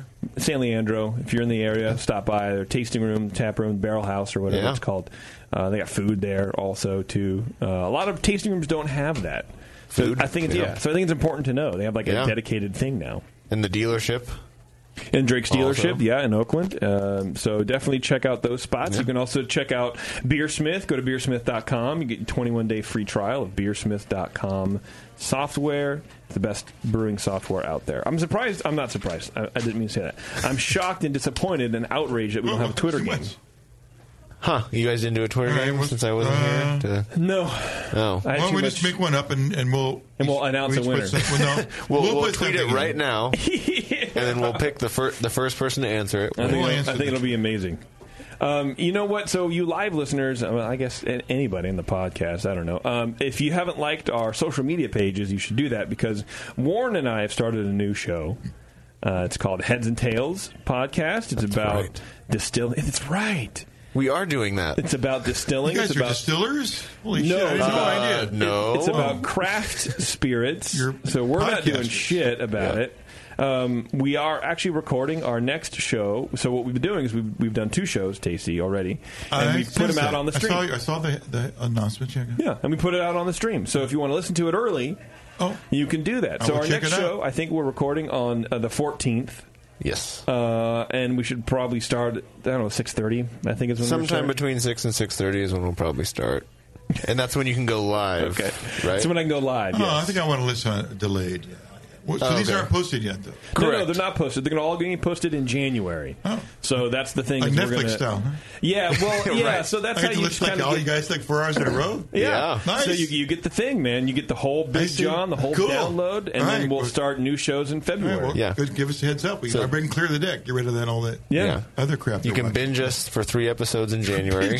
That's and true. Then, and then it's one episode a month after Binge and that. Beardy, huh? Yeah. That's- So Yeah. we've had St. George Spirits already here out Oh, of that's a Alameda. great local, and they're they're Yeah. doing everywhere. They're they're. I see their stuff. Oh, it's good all stuff across the country. Yeah, it's Yeah. great stuff. Yeah. And then Venus Spirits out of Santa Cruz. Right. We had them on as well. Great stuff as well. And then we have uh, we're going to be doing Lost Spirits on the 14th, and they are in L.A. I believe. I think Somewhere in Southern they were- California. I think they were in San Francisco, or they were up here, and I think they moved. Yes. But these people are doing some weird stuff. I think they're going to tie right in with our homebrewing kind of mentality of experimentation with spirits. Nice. That's kind of the thing. They're yeah, doing. that, would, they're that would be a good crossover. yeah. they're doing some interesting stuff in the lab, and they're they're uh, do, using some lab techniques to a- rapidly age the spirits, and and they're getting very high rankings in commercial competitions with their fresh with their yeah real, fresh rum that's Yeah. less than a month old. Wow! And it, but it's it looks barrel aged and it tastes barrel aged. Which and if you can do that, and there's a mar- there's a clearly a market for it because at Trader Well, Vic's, it's a market for anybody making something you can get out sooner because you might. Oh, right. Well, Well, right. Yes, right. But, but, you, Trader especially Vic's the age stuff, like like so, like at Trader Vic's, they just released this, uh, which by the way is the tiki place. It's great. It's my new favorite place to go. Um, they have they have a, a uh, um, an anniversary drink for uh, Vic, the guy who started the stupid place. The Uh, Trader. It's like hun- thank you. It's like 110th birthday or whatever the fuck it was. But it was a drink. It was in a low ball glass. It was very uh, with Appleton Estate rum for. Twelve hundred dollars. It's a fifty-year rum, and supposedly, I saw in a comment somewhere that it's like one of the older commercially available rums you can buy. Huh. So it's twelve hundred fifty bucks for this cocktail. I Wow. mean, it has three, you know, I would Luxardo drink that cherries straight, it. wouldn't you? I mean, why- Just pound Oh, that that's what makes But it I, worth thi- I it, think then. it's like on the rocks, and maybe there's some Okay, bitters. I don't know. But I don't think I'd have any of the rocks. yeah, but so if you can if you can turn out, I mean, obviously it's not going to taste like fifty year old rum when we try these these spirits from Lost Spirits. But Right. um, if you can do that, why wouldn't you do that? Yeah, that's amazing. It's the 21st century. Things. I just upload it to my neural network. Just upload the, the spider graph, and then I'll be able to taste it that way. I'm like, oh yeah, right. I'll think how I'll think how it tastes. yeah, I think that would be amazing. We we should have a heretic uh, listening to the shows because they're doing the distilling operation. Yeah, That's I've right. Had some of their uh, their distillate. It's pretty good. Pretty good. They're doing uh, evil twin or no evil cousin. I think he's distilled. And oh yeah, which is crazy. yeah, it's uh, it's crazy. You know what else is crazy? Orgasms. I those aren't real. well, male orgasms. Are part of my Oh, week. are- yeah. I mean, my day. Yeah, part of my day to day too. My for hour. Sure. Yeah, cat, get out of here! I'm working. Uh, Adam and Eve is determined to help you spice things up in the bedroom, and they're backing that up that promise like an ass. Get it? You back up that Prom Sorry. ass. Uh, check this out. All ass. eh. Uh, it's amigo. Uh, check out this. Uh, you go to adamandeve.com and you'll get 50% off almost any item when you enter offer code BN Army at checkout. You'll get the Big O kit for limited time only. Oh. Adam and Eve's Big O kit includes their exclusive Climax gel and a mini vibrator, which is amazing. Uh, so you and you get your entire order sent to you for free. What? Nothing is really free these days except, uh, Except shipping from Adam and Eve, um, and you know the Big O kit, man. So anyway, pick out any item at fifty percent off, free shipping, Big O kit, Climax gel, vibrator. Offer code BN Army at checkout. That's B N A R M Y, adamandeve.com. And that's the last live read that we have. You know what blew me away, Tasty? We were talking to, um, what the hell was that guy's name? I, I Not Isaac, from uh, St. George. Lance. Thank you very much. Uh, and he was telling us about all the weird stuff he's distilled. He distilled his Christmas tree one year. His tree. Took, so His he Christmas took tree. the lights off. I probably wasn't. no, he, the He, whole, well, he all didn't the mention the lights. Stencil? he took the decorations Was it off. flocked? Was it? It was probably flocked. Who knows? But he like Okay, he fine. just he drug it into the to the So there's some sugar in there or something. I, guess. I think Well, it's just also the the, essence. the the, the, Essence, the I pine see. oils or the, or the Yeah. yeah. It's like gin. It's not there. I see. There's other things in it. Exactly. Oh, yeah. yeah. Yeah. But he yeah he, he cut off the um, top or something. uh, well he He just, just- he, he trimmed all the branches, Just the shredded them branches? all, didn't Shredded use them the up. trunk, Okay. Soaked it in you know high octane ethanol, and then Which he's got all over the place. yeah, Yeah. and then distilled that. yeah, threw it in the still. His Christmas tree. these people in these cra- in the craft spirits world, dude, they're fucking nuts. They'll add anything to the still. Yeah. Well, it, well, yeah. and who, why wouldn't you? Yeah, he even talked about uh, doing oysters Yeah, and and soft shell crab, probably. something like that. Yeah, some crab too. It sounds gross. Yeah, And they're just What do you mean? experimenting. We're putting like oyster shell, uh, shells and beers and I stuff think like oyster, like that? the meat. whatever. Yeah, yeah, whatever. Yeah. Yeah. I mean, what? No, uh, no, not whatever. The meat of thought the of that? oyster, tasty. He's trying to Why be would like- you want to heat that up? yeah. Just steam that for a while. Yeah. and then drink it. what do But mean? you don't Like- drink the oyster juice.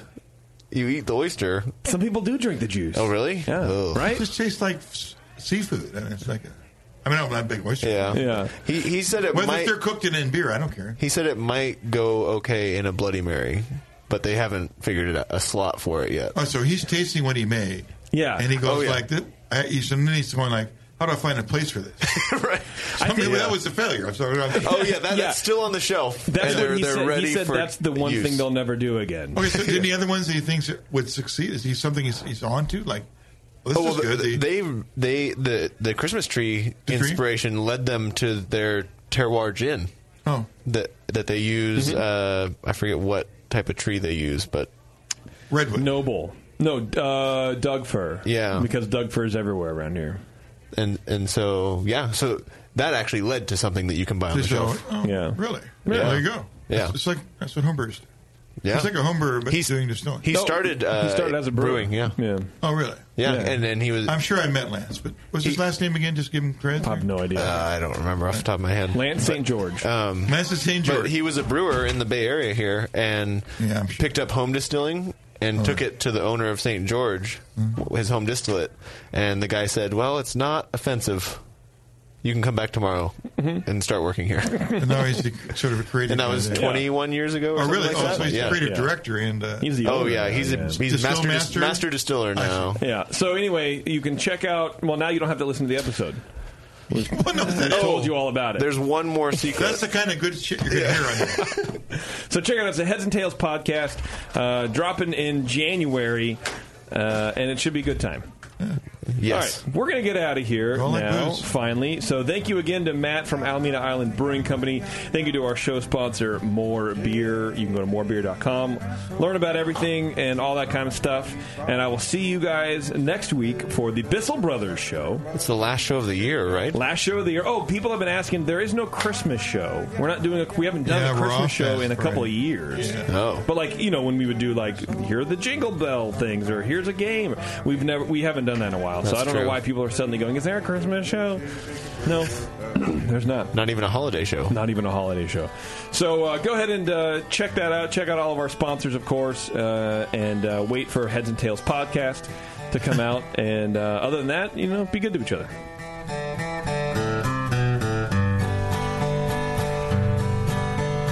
Ah, yeah, yeah, yeah